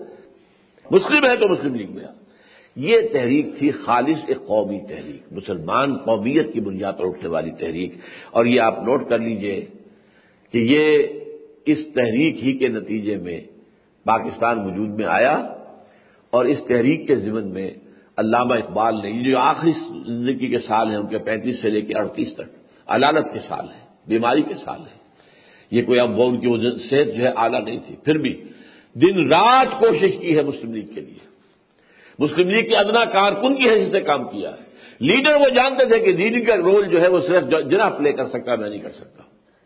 اسی لیے وہاں جا کر جنا سے کہا کہ آؤ واپس خدا کے لیے۔ اور سنبھالو، یہ نیا جو ہے جو مسلمانوں کی ہے، قومی جو ہے کشتی ہے، اس کو منجھار میں سے نکالو، تم نکال سکتے ہو۔ واپس بلایا ہے۔ وہ قائد اعظم بھی بن گئے ہیں لیکن یہ کہ ایک ادنا کارکن کی حیثیت سے انہوں نے پنجاب اسمبلی کا بھی الیکشن بھی لڑا ہے۔ کہاں اقبال، کہاں الیکشن؟ پھر یہ ہے کہ وہ انیس سو پینتیس میں جو مسلم لیگ کا جو پارلیمانی بورڈ تھا کہ نمائندوں کے انتخابات کے لیے جو بھی پارلیمانی بورڈ بنا کرتا ہے، قائد اعظم کی پرسنل ریکویسٹ پر انہوں نے اس کی رکنیت میں قبول کی۔ یہ ایک حصہ ہے۔ قومی مسائل، اس کا حل مسلم لیگ، اس کی قیادت محمد علی جناح، قائد اعظم۔ اس کے ساتھ ادنا کارکن دوسرا حصہ۔ اب تھا معاملہ اسلام کا احیاء۔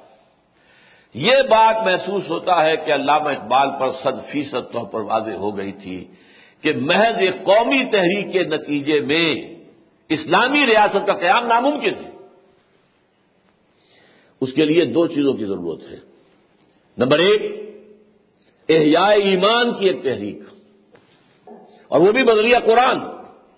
قرآن کا فہم، فکر، پیغام، فلسفہ عام کیا جائے۔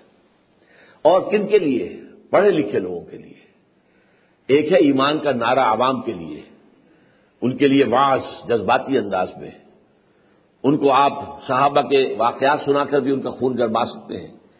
اور یہ اللہ کے واقعات سنا کر بھی ان کے اندر کچھ ایک رمق جو ہے وقتی طور پر روحانیت کی پیدا کر سکتے ہیں۔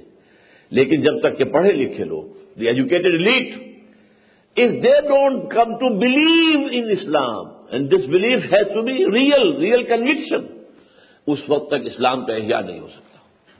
مسلمانوں کی حفاظت ہو سکتی ہے مسلمانوں کے لیے ایک قوم بن سکتی ہے مسلمانوں کے لیے ایک ملک بن سکتا ہے۔ جیسے کہ اور بہت سے ملک دنیا میں پہلے سے موجود بھی تھے۔ وہ محکوم بھی تھے نیم محکوم بھی تھے۔ ایران کبھی بھی براہ راست محکوم نہیں ہوا۔ اسی طریقے سے مصر بھی کبھی براہ راست محکوم نہیں ہوا۔ ہم تو براہ راست محکوم لوگوں میں سے تھے۔ اور بھی ممالک تھے جو براہ راست محکوم ہوئے۔ لیکن بہرحال اسلام کا احیاء جو ہے، اس کے لیے دو چیزیں لازم ہیں۔ ایک ہے قرآن مجید کے ذریعے سے لوگوں میں ریئل ایمان پیدا کرنا۔ اس قرآن کو جب تک کہ عام نہیں کیا جائے گا، اس کو جب تک نہیں پھیلایا جائے گا، تو کوئی سوال پیدا نہیں ہوتا۔ کہ یہ لوگ جو ہے وہ جد و جہد کر سکے کہ جو کسی انقلاب کو برپا کرنے کے لیے ضروری ہے، جو کہ اسلامی نظام کو قائم کرنے کے لیے ضروری ہے۔ چنانچہ اسی سلسلے میں وہ کہتے ہیں، گر تمہیں غائی مسلمان زیستن، نیست ممکن جزب قرآن زیستن۔ فاش گویم ماں سے در دل مزمرست۔ ان کتابیں نیست، چیزیں دیگر است ترجمہ بھی کرنا چاہیے مجھے۔ اگر تم چاہتے ہو مسلمان کی ایسے سے زندہ رہنا تو دیکھو، سوائے قرآن کے کوئی اور راستہ تمہارے پاس نہیں ہے۔ میں نے تو بارہ عرض کیا ہے کہ میرے تو پانچویں جماعت کا میں طالب علم تھا جب میرے دماغ کی کچھ سب سے نچلی سطح کے اوپر ایک شیر اقبال کا چپک گیا تھا کہ وہ زمانے میں معذر سے مسلمان ہو کر اور تم خار ہوئے تاریخ قرآن ہو کر۔ خار از محجوری قرآن شدی شکو سنجے گردش دوران شدی۔ اے تو شبنم بر زمین افسندئی در بغل داری کتاب زندگی۔ اگر اٹھنا ہے شبنم کی طرح زمین پر پڑے ہوئے ہو، اے قوم، اے امت مسلمہ، اے امت محمد اگر اٹھنا ہے تو یہ آسائے موسوی، یہ کتاب زندہ، یہ قرآن مجید تمہاری بغل میں موجود ہے۔ خدا کے لیے اس کی طرح رجوع کرو۔ فاش گویا ماں سے در دل مزبرست۔ صاف ہی کہہ دوں جو کچھ میرے دل کے اندر چھپا ہوا ہے۔ یہ کتابیں نیست چیزیں دیگرست۔ یہ کتاب نہیں ہے، کوئی اور شے ہے۔ کیا ہے پھر؟ مثل حق بنہاؤ ہم پیداست ہو، زندہ پائندہ گویاست جو صفات اللہ کی ہیں، وہی اس کتاب کی ہیں۔ ہو الاول والآخر والظاہر والباطن۔ جیسے اللہ الظاہر بھی ہے، الباطن بھی ہے۔ ایسے ہی اس کتاب کا ایک ظاہر ہے، ایک باطن ہے۔ مسلح پنہا ہم پیداش تو زندو پائندو گو یاستو جیسے اللہ کی ذات الحی القیوم ہے، ایسے ہی یہ قرآن بھی زندہ و پائندہ ہے۔ جیسے اللہ کلام کرتا ہے، قرآن اللہ کا کلام ہے، ایسے یہ قرآن تم سے کلام کرے گا۔ کیوں بجا در رفت جان دیگر شبد جب یہ قرآن کسی کے اندر اتر جاتا ہے، اس کے ذہن سے اور سے ہو کر کل تک بھی پہنچ گیا، یہ جہاں سے قرآن سراج کر رہا ہے۔ کیوں بجا در رفت جان دیگر شبد وہ اندر اس کے انقلاب آ جاتا ہے۔ He is a change person altogether from within یہ چینج باہر سے نہیں آئی ہے۔ زبردستی تھوپی نہیں گئی ہے۔ It has come from within کیوں بجا در رفت؟ جہاں دیگر شبد۔ جہاں کیوں دیگر شد؟ جہاں دیگر شبد۔ یہ غلغلہ اور یہ غلغلہ اور اس کی آواز تو جس شد و بد کے ساتھ اس کے لیے تو میری کتاب کا مطالعہ کریں۔ علامہ اقبال اور ہم، وہ جس کا میں نے ذکر کیا ماں و اقبال، ڈاکٹر علی شریعتی کی اور علامہ اقبال اور ہم، یہ میری کتاب۔ اس کا مطالعہ کریں تو بات واضح ہو جائے گی۔ اب وقت کم ہے۔ لیکن اس کے ساتھ ایک خاص بات کا ذکر نہ کروں تو بات جو ہے وہ ادھوری رہ جائے گی۔ اس قرآن کی تعلیم کے لیے خاص طور پر ان کے ذہن میں یہ تھا کہ جدید تعلیم یافتہ نوجوانوں کو قرآن پڑھایا جائے۔ چنانچہ جب چودھری نیاز علی خان صاحب مشرقی پنجاب کے ضلع گرداسپور کے بڑے زمیندار تھے راجپوت اور سرکاری ملازم بھی تھے، ایس ڈی او تھے نہر میں۔ وہ جب ریٹائرمنٹ کے بعد آئے اور لامت سے ملے، خدمت میں حاضر ہوئے کہ میں اب فارغ بھی ہوں، میرے پاس زمین بھی کافی ہے، پیسہ بھی اللہ نے دیا ہے۔ میں کوئی دین کی خدمت کے لیے کام کرنا چاہتا ہوں، بتائیے کیا کروں؟ پھر میں اچھا ایسے کرو کہ یہ شہری زندگی سے دور، شہری علائشوں سے پاک، دیہاتی ماحول میں، خوشگوار ماحول میں، فطرت سے قریب تر ماحول میں ایک ادارہ قائم کرو۔ جہاں پر ایسے نوجوانوں کو لا کے رکھا جائے گریجویٹس کو، جو بی اے کر چکے اور بی اے یاد کیجیے انیس سو سینتیس، اڑتیس کا بی اے جو ہے، وہ آج کا بی اے تو قیاس تک کیجیے گا۔ وہ بی اے جو ہے، وہ کس سطح کا ہوتا تھا؟ آج اس وقت کا میٹرک جو ہے، آج کے ایم اے سے بڑھ کر زیادہ جو ہے، واقف ہوتا تھا۔ انگریزی زبان سے بھی آج کے ایم اے سے زیادہ بڑھ کر واقف ہوتا تھا اس زمانے کا میٹرک۔ بہرحال گریجویٹس کو وہاں رکھا جائے، انہیں قرآن پڑھایا جائے۔ ان کا ٹھیک ہے۔ چنانچہ پٹھان کوٹ ریلوے اسٹیشن سے پہلا اسٹیشن ہے سرنا، اور سرنا کے قریب ان کی زمین تھی۔ وہاں انہوں نے زمین ایک وقف کی، کافی بڑا رقبہ، ایک ادارہ بنایا جس کا نام رکھا گیا ادارہ دارالاسلام۔ اب اس کے بعد کیا فرمائیے، اب کیا کریں؟ کہنے لگے اچھا اب یہاں پہ ہمیں ایک ایسا آدمی چاہیے جو جدید تعلیم یافتہ، جو گریجویٹس کو قرآن پڑھا سکے۔ ہمیں تو گویا کہ ہندوستان میں تو علامہ کو اس وقت کوئی نظر نہیں آیا۔ جو انگریزی پر بھی اتنی دسترس رکھتا ہو کہ گریجویٹس کو مطمئن کر سکے اور انگریزی میں پڑھائے۔ اس لیے کہ اس وقت ایک ذریعت بھی خاص تھی۔ وہ جس کو اکبر الہبادی نے کہا ہے کہ چیز وہ ہے بنے جو یورپ میں اور بات وہ ہے جو پانیئر میں چھپے۔ جب تک انگریزی میں آپ یہ بات نہیں کریں گے، اس وقت تک یہ بات مؤثر نہیں ہوگی۔ لہذا انہوں نے خط لکھوایا کہ اچھا مصطفیٰ المراغی اس وقت ہوتے تھے ڈائریکٹر یہ جامع الظہر کے، انہیں خط لکھوایا، اس کا میں آپ کو کوٹیشن سنا رہا ہوں۔ ہم نے ارادہ کیا ہے کہ علوم جدیدہ کے چند فارغ و تحصیل حضرات اور علوم دینیا کے چند ماہرین کو یہاں جمع کریں۔ یہ ایسے حضرات ہوں جن میں اعلیٰ درجے کی ذہنی صلاحیتیں ہوں اور ان کی رہنمائی کے لیے ہم ایک ایسا معلم جو کامل اور صالح ہو اور قرآن حکیم میں مہارت تامہ رکھتا ہو، نیز انقلابات حاضرہ سے بھی واقف ہو، مقرر کرنا چاہتے ہیں تاکہ وہ ان کو کتاب اللہ اور سنت رسول اللہ کی روح سے واقف کرے اور تفکر اسلامی کی تجدید یعنی فلسفہ، حکمت، اخلاق، سیاسیات اور اقتصادیات کے علوم میں ان کی مدد کرے تاکہ وہ اپنے علم اور تحریروں کے ذریعے سے تمدن اسلامی کے دوبارہ زندہ کرنے کے لیے جہاد کر سکیں۔ یہ خط لکھا برامی صاحب کو کہ آپ اپنے ہاں سے کوئی عالم ایسا ہمیں دے دیجیے، ان کا جواب آ گیا ہمارے پاس ایسا کوئی عالم موجود نہیں۔ لہذا مسکیم وہیں کی وہیں رہ گئی، لیکن ذہن سوچ جو تھی علامہ کی، وہ میں نے چاہا کہ آپ پر واضح ہو جائے۔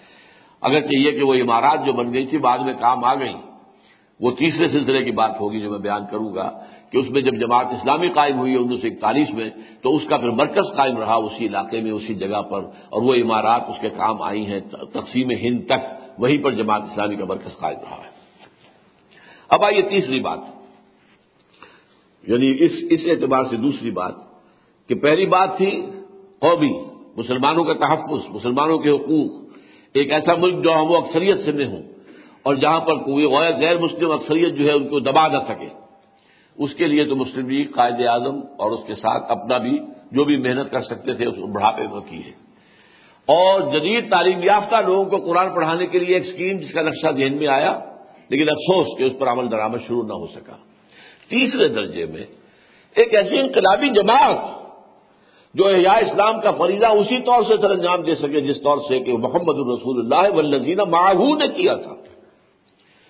وہ احیاء اسلام کے لیے جماعت قائم کرنا جو ہے، اس کے لیے ظاہر بات ہے کہ جماعت کے بغیر ناممکن ہے کہ یہ کام ہو سکے۔ اس کے لیے اب میں آپ کو وہ احادیث سنا دینا چاہتا ہوں۔ ایک حدیث میں نے آپ کو سنا ید اللہ الجماع۔ حضور نے فرمایا کہ اللہ کی تائید جماعت کے ساتھ ہوتی ہے۔ نمبر دو، حضرت عمر رضی اللہ تعالیٰ عنہ کا قول ہے۔ اور اس کو بھی حدیث کہتے ہیں۔ یہ اثر کہلاتا ہے۔ جو حضور کا قول اور فعل اور تقریر ہو، وہ خبر ہے۔ جو صحابہ میں سے کسی کا قول یا فعل یا تقریر ہے، وہ اثر ہے۔ لا اسلام اللہ بل جماع ولا جماع اللہ بل عمارہ ولا عمارہ اللہ بل حضرت عمر رضی اللہ تعالی بغیر جماعت کے کوئی اسلام نہیں۔ بغیر عمارت کے کوئی جماعت نہیں۔ اور یہ لوگ کہہ دیتے جی مسلم امت تو ہے، تم کس چکر میں ہوئی ساری امت جو ہے، ڈیڑھ کروڑ، ڈیڑھ ارب دنیا میں مسلمان ہے مسلم اما ہے۔ میں ان سے کہا کرتا ہوں، مسلم اما ہے تو ان کا امام کون ہے؟ یہ بتاؤ۔ اما امام کے بغیر نہیں ہوتی۔ جماعت امیر کے بغیر نہیں ہوتی۔ بتائیے امیر کون ہے؟ کوئی نہیں۔ تو وہی بات جو اقبال نے کہی تھی کہ دیر از نو ون مسلم اما present at this time instead we have a number of Muslim nations آج بھی یہی ہے۔ نو ون مسلم اما is present instead we have a number of Muslim states تیسری حدیث بہت اہم ہے۔ یہ امام احمد ابن حنبل رحمہ اللہ نے اور ترمزی امام ترمزی نے نقل کی ہے۔ اور یہ جو یوں سمجھیے کہ علم حدیث کا جو پرائمر ہے، مشکات شریف، اس میں موجود ہے۔ یہ حارث شریف فرماتے ہیں رضی اللہ تعالیٰ عنہ، کہ حضور نے شاہ فرمایا انی عام اور بے خم سے اللہ امرنی بہننا دیکھو مسلمانوں میں تمہیں پانچ باتوں کا حکم دے کر جا رہا ہوں۔ اللہ نے مجھے ان کا حکم دیا ہے۔ اللہ نوٹ کیجیے حالانکہ حضور کا فرما دینا خود اپنی جگہ پر ایک پوری اہمیت رکھتا ہے مسترد ہے، ان کا فرمایا ہوا۔ لیکن جہاں تاکید کرنی تھی تھی فرمایا، اللہ نے حکم دیا ہے۔ یہ نہ سمجھنا میں اپنی طرف سے دے رہا ہوں۔ انی آور حکم بے خمسن اللہ امرنی بہننا بل جماعت و سمع و طاعت و ہجرت و جہاد فی سبیل اللہ۔ پانچ چیزیں۔ اسلام کے دور زوال کے ساتھ یہ پانچ چیزیں رفتہ رفتہ رفتہ رفتہ رہ ذہن سے اوجھل، آنکھ اوجھل، پہاڑ اوجھل، نہ وہ سامنے رہی، نہ ذہن میں رہی۔ یہاں تک کہ یہ حدیث انیس سو بارہ میں پہلی مرتبہ چونکایا اس حدیث کو کوٹ کر کے مولانا ابوالکلام آزاد نے، الہلال کے شمارے میں۔ انی آب رکم خمسن بل جماعت و سمع و طاعت و ہجرت و جہاد پانچ باتوں کا حکم، جماعت کی شکل میں رہو۔ امیر کا حکم سنو، اطاعت کرو، جہاد کرو اور ہجرت کرو۔ یہ پانچ چیزیں۔ میں تقابل کے لیے صرف عرض کر رہا ہوں کہ پانچ ہی چیزیں اور بھی ہیں جو حضور نے فرمائی۔ وہ ہیں اسلام کی بنیادیں۔ بنی الاسلام والا خمسن شہادت اللہ الہ الا اللہ اللہ محمد رسول اللہ و اقام صلاحت و اطاع زکات و سوم رمضان و حج البیت منستطاع سبیلا۔ یہ باتیں سب کو یاد ہے حدیث کا بطن یاد ہونا ہو، مفہوم یاد ہے مستعد ہے۔ اکثر مساجد کے اندر تو لکھی ہوئی ہوتی ہے۔ یا بڑا سا جو اوقات کا، اوقات نماز کا جو ہے، وہ چارٹ لگا ہوتا ہے، اس میں یہ حدیث موجود ہوتی ہے۔ یہ پانچ ارکان اسلام، یہ سب کو معلوم ہے۔ یہ پانچ جو ہیں ارکان یہ ہے دین کے غلبے کی جد و جہد کے، اقامت دین کی جد و جہد، حکومت الہیہ کے قیام کی جد و جہد، اس کے پانچ ارکان کیا ہیں؟ بل جماعت ہے، وہ سب ہے وہ طاق ہے، وہ ہجرت ہے، وہ جہاد فیص اللہ اور سم و طاق کا طریقہ یہ بھی ہو سکتا ہے کہ ایک ریٹن کانسٹیٹیوشن ہو اور اس کے اوپر سب دستخط کر دیں اور پھر وہ اپنے میں سے امیر چنے، دو سال، چار سال، چھ سال، آٹھ سال کے لیے، پھر ری الیکشن ہو۔ پھر یہ کہ کوئی مینیجنگ کمیٹی ہو، کوئی شورا ہو، کوئی ورکنگ کمیٹی ہو، وہ اس کے لیے، اس کی اکثریت جو ہے، وہ صدر کے رائے پر غالب رہے گی یا صدر کی رائے اکثریت پر غالب، یہ طے کیا جائے۔ یہ بھی مباح ہے، نظام یہ حرام نہیں ہے۔ لیکن جو معصور منسوس اور مصنون نظام ہے، وہ نظام بیعت ہے۔ اس پر میں تفصیل سے کچھ بات بحث کروں گا۔ لیکن یہ بیت جو ہے، اس کے بارے میں ایک حدیث ابھی آپ سن لیجیے۔ یہ عبداللہ ابن عمر رضی اللہ تعالیٰ عنہما سے مروی ہے۔ اور مشکات شریف میں موجود ہے، مسلم مسلم شریف کی روایت کے حوالے سے۔ مم مات علیہ صفی کہیں بیت فقل مات ابھی جاہلیہ۔ جو مسلمان مرا اس حال میں کہ اس کی گردن میں بیت کا قلادہ نہیں تھا، فی اونوں کے ہی بیت لفظ نوٹ کیجیے، گردن میں۔ گردن میں کیا ہوتا ہے؟ بکری کے گردن میں آپ نے رسی باندھی ہوئی ہے اور لے کے چل رہے ہیں، بکری بھاگ نہ جائے۔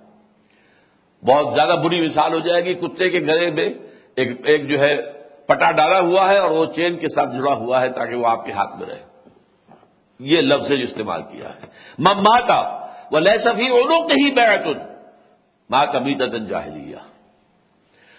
جو بھی مرا مسلمان اس حال میں کہ اس کی گردن میں بیت کا قدادہ نہیں تھا، تو وہ پھر ایمان کی حالت میں نہیں مرا، جاہلیت کی حالت میں مرا۔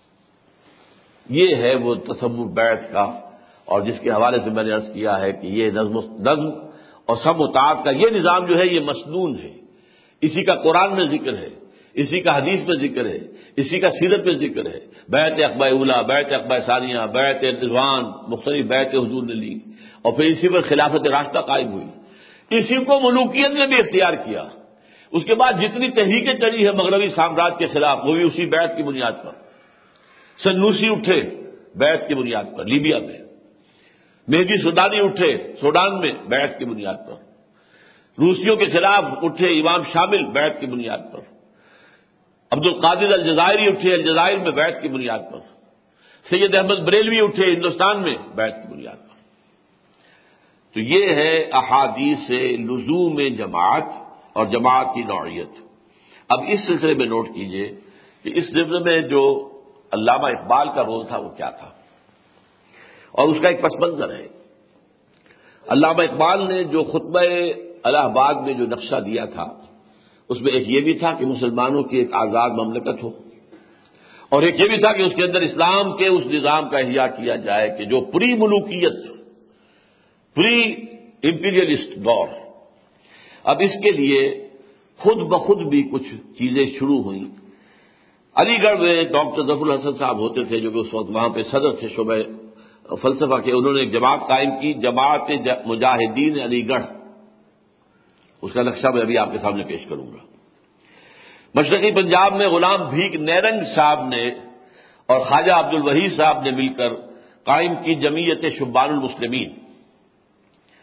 ڈاکٹر عبد الجبار خیری اور ڈاکٹر عبد الغفار خیری نے، انہوں نے بنائی جماعت المسلمین۔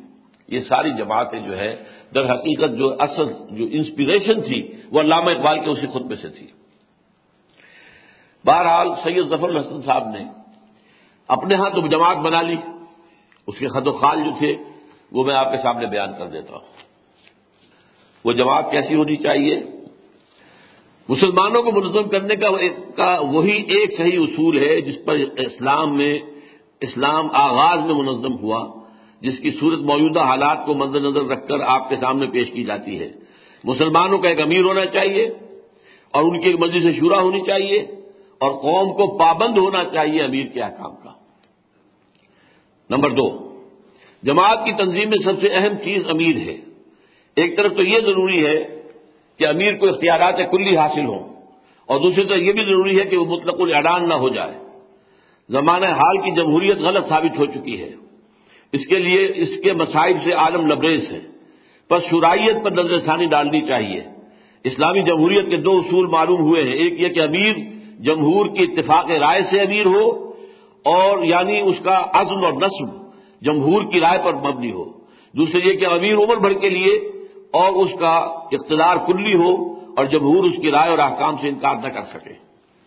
اسی ضمن میں آگے۔ بس ہمیں امیر کو اختیارات کلی دینے چاہیے۔ مجلس شورا کا نام کا کام فقط مشورہ دینا ہوگا، نہ کہ کثرت رائے سے امیر کے خلاف مسائل طے کرنا۔ لیکن مجلس شورا کو اختیار ہوگا کہ اگر وہ امیر کو نااہل سمجھے تو برطرف کر سکے۔ ان سب پہلوؤں کو نظر میں رکھ کر چاہیے کہ امیر کو اختیار دیا جائے کہ مجلس شورا کی تمام تحریکوں اور فیصلوں کو برطرف کر سکے اللہ یہ کہ وہ تحریک جو امیر کے عزل کے لیے ہو۔ اس میں آپ کو معلوم ہونا چاہیے کہ اس کے امیر تو تھے ڈاکٹر ظفر الحسن اور دس نام اور یہاں موجود ہیں کہ جو اس کی شورا میں تھے۔ ان میں سے ڈاکٹر برحان احمد فاروقی خود چونکہ اس وقت کے شاگرد تھے۔ Doctor Mahmood, Muhammad Mahmood Ahmad, M M Ahmad Karachi میں ہوتے تھے، صدر شعبہ فلسفہ۔ افضال حسین قادری صاحب بھی کراچی یونیورسٹی میں رہے ہیں۔ اور بھی چھ حضرات ہیں۔ ایک اور چودھری عبد الحمید صاحب اکتبہ کاروان والے جو ہمارے ہاں تھے۔ یہ بھی، یہ اس کے اندر شامل تھے۔ یہ ہے تنظیم کا وہ نقشہ کہ جو پھر جماعت المجاہدین علی گڑھ کی طرف سے ڈاکٹر ظفر الحسن صاحب کے پھر علامہ اقبال کے درمیان بات چیت ہوئی۔ پہلے ایک ملاقات ہوئی سن بتیس میں۔ ڈاکٹر صاحب جا رہے تھے، ظفر الحسن صاحب گرمیوں کے تعطیلات گزار ڈگری کشمیر تو لاہور میں رکے، علامہ سے ملاقات کی اور اس جماعت کے بارے میں بات کی۔ خواہش ان کی یہ تھی کہ یہ جماعت کل ہند بنیاد پر قائم ہو اور علامہ اس کی قیادت قبول کرے۔ علی گڑھ میں جو جماعت بنی تھی، اس کے امیر جو تھے، وہ ڈاکٹر ظفر الحسن تھے۔ اس کے بعد گفتگو جاری رہی۔ انیس سو بتیس میں کچھ ایک خط جو علامہ کا ملا ہے مجھے، وہ میں آپ کو پڑھ کر سنا رہا ہوں۔ انیس سو بتیس میں علامہ نے کیا جواب دیا؟ آپ کا خط ابھی ملا ہے۔ الحمد للہ کہ آپ خیریت سے ہیں۔ اس بات کا احساس اب بہت سے لوگوں کو ہو چکا ہے۔ یہ نوٹ کیجیے۔ جو میں نے کہا تھا کہ غلغلہ، ایک بلبلہ تازہ دیا میں نے دلوں کو۔ لاہور سے تاخا کے بخارا و صبر کر تو اس کے اس غلغلے کی مختلف شکلیں سامنے آ رہی تھی۔ تحریک خاکسار آ رہی ہے، جماعت مجاہدین علی گڑھ ہو گئی ہے، جمعیت شبان مسلم لاہور ہو گئی ہے، وغیرہ وغیرہ۔ اور یہ کہ خاکسار تحریک کے ساتھ ہی اور دوسری تحریکیں بھی موجود تھیں، جماعت المسلمین، خیری برادران کی، وغیرہ۔ اس بات کا احساس اب بہت سے لوگوں کو ہو گیا ہے۔ مجھے پچیس سال ہوئے جب اس کا احساس ایک خاص عجیب و غریب طریقے پر ہوا۔ یہ بات لکھ رہے ہیں انیس سو بتیس میں، پچیس سال پہلے کا مطلب ہے انیس سو سات۔ اس وقت انگلستان میں تھے۔ اور جیسا کہ میں بتا چکا ہوں آپ کو، یہ دور ہے ان کے کنورشن کا۔ وہ اقبال جو ہیں، جو ایک شاعر تھے، وطن پرست تھے، وہ کنورٹ ہو کر ایک اسلامی مفکر، قرآن کے دائی قرآن کے شارح اور اس ملت اسلامیہ کی رشت ثانیہ کا لمبردار بننے والا ہے، وہ وہاں کنورٹ ہوا ہے۔ مسلمان کو مسلمان کر دیا، طوفان مغرب نے۔ یہ بات جو ہے، اور کسی پر راست آتی ہو، نہ آتی ہو، علامہ اقبال پر جو ہے، سب فیصد راست آتی ہے۔ تو مجھے غریب، عجیب و غریب طریقے پر احساس ہوا تھا۔ اور اس میں ڈاکٹر برحان احمد فاروق نے لکھا کہ اس سے مراد کوئی روحانی تجربہ ہے جو اس وقت ہوا ہے۔ میرا اندازہ یہ ہے کہ علامہ اقبال اپنی سوچ اور فکر کے اعتبار سے اس وقت اپنی انتہائی پختگی کو پہنچ چکے تھے۔ یہ بہت یوں سمجھیے کروشل پیریڈ ہوتا ہے انسان کی زندگی میں، تیس سے تینتیس برس۔ اس میں ذہن کا سگرا کبرا، سوچ کا سگرا کبرا بن جاتا ہے۔ آپ کو معلوم ہے حضرت مسیح علیہ السلام نے تیس برس کی عمر میں اپنی دعوت کا آغاز کیا ہے۔ اور تینتیس برس کی عمر میں وہ اٹھا بھی لیے گئے رفیع آسمانی ہو گیا۔ یہ بھی یاد رکھیے تو اچھا دینی اعتبار سے، روحانی اعتبار سے۔ دنیاوی اعتبار سے تیس برس کی عمر میں Alexander the Great Sikandar Azam دنیا کی فتح کرنے کے لیے نکلا ہے اور تینتیس برس کی عمر میں حالانکہ بیاس تک پہنچ گیا تھا۔ کہاں مقدونیا میکڈونیا اور کہاں دریائے بیاس یہاں تک پہنچ گیا۔ لیکن یہاں سے آگے نہیں جانا نصیب ہوا، واپس گیا اور مر گیا۔ تینتیس برس کی عمر میں ختم بھی ہو گیا۔ تو علامہ اقبال بھی اس وقت عمر کی اسٹیج پر تھے۔ روحانی طور پر یہ تجربہ انہیں ہو گیا تھا کہ اسلام کی نشت ثانیہ کے لیے کوئی ایسی تحریک جو بیت کی بنیاد پر ہو۔ اور جس میں وہ لوگ ہوں جو اسلام پر عمل کرنے والے ہوں۔ یہ نہیں کہ نام کے مسلمان ہیں۔ نہیں، ان کا کردار، ان کے اخلاق، ان کے معاملات، دین کے احکام پر عمل پیرا کرنے، ہونے والے لوگ ہوں۔ اور وہ پھر بیٹھ کے نظام میں جمع ہو کر، اور پھر وہ جد و جہد کریں۔ اس کے بغیر ممکن نہیں ہے، لیکن اس کے بعد کیا لکھتے ہیں؟ اس وقت میں انگلینڈ میں تھا، اس کے بعد ہندوستان میں اس کا اعادہ ہوا، دوبارہ بھی ہوا ہے۔ اب اس کو بھی کئی سال ہو چکے ہیں۔ جو طریقہ آپ نے بتایا، اس پر ایک دفعہ ایک خاص طرح پر عمل بھی ہوا اور اس کے ایک متعین صورت بھی دی گئی، مگر جلد معلوم ہوا کہ اگر قبل از وقت ہے۔ اور زیادہ تر اس وجہ سے کہ قابل اعتماد دوست مفقود ہیں۔ میں آپ کو تفصیلات بتاؤں تو آپ حیران رہ جائیں گے۔ یہاں کے تباہ کے روح سے ایک ہی طریقہ مؤثر ہو سکتا ہے، لیکن میں اس کے لیے اپنے آپ کو موضوع نہیں پاتا یا یوں کہیے کہ اپنے میں اس قسم کی ضرورت نہیں پاتا کہ میں کھڑا ہو جاؤں۔ وہی جو بات میں نے کہی کہ علامہ اقبال مفکر بھی تھے، فلسفی بھی تھے، مفسر بھی تھے شارے بھی تھے دائی بھی تھے، محرک بھی تھے، مجوز بھی تھے، لیکن قائد نہیں تھے۔ قافلہ سالار بننے کی صلاحیت ان میں نہیں تھی۔ ہر شخص جو ہے، من عالم کے من دانم، ہر شخص کو جان لینا چاہیے اور وہ جانتا ہی اکثر انسان بہت سے لوگ ہوتے ہیں جو دھوکے میں ہوتے ہیں، غرور، اسی کو کہتے ہیں، غرور میں۔ مغرور ہو گیا، دھوکے میں آ گیا۔ اپنے بارے میں بھی بہت زیادہ غلط خیال کر لیا ہے۔ اصل آدمی وہی ہوتا ہے جسے معلوم ہے میں کیا ہوں، کہاں تک ہوں، کس حد تک میرے اندر صلاحیت ہے۔ بہرحال اس کے ذمن میں پھر جو آخری بات ہوئی کہ ڈاکٹر ظفر حسن صاحب نے اپنے دو شاگردوں کو خاص طور پر بھیجا ڈاکٹر برہان احمد فاروقی اور ڈاکٹر ایم ایم احمد کو۔ اور علامہ اقبال سے ساری باتیں طے ہو گئی۔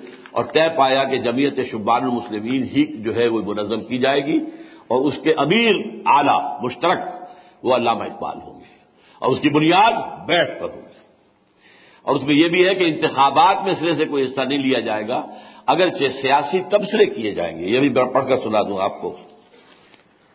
یہ جمعیت کوئی سیاسی پارٹی نہ ہوگی اور نہ کونسلوں اور اسمبلی کے لیے امیدوار کھڑے کرے گی۔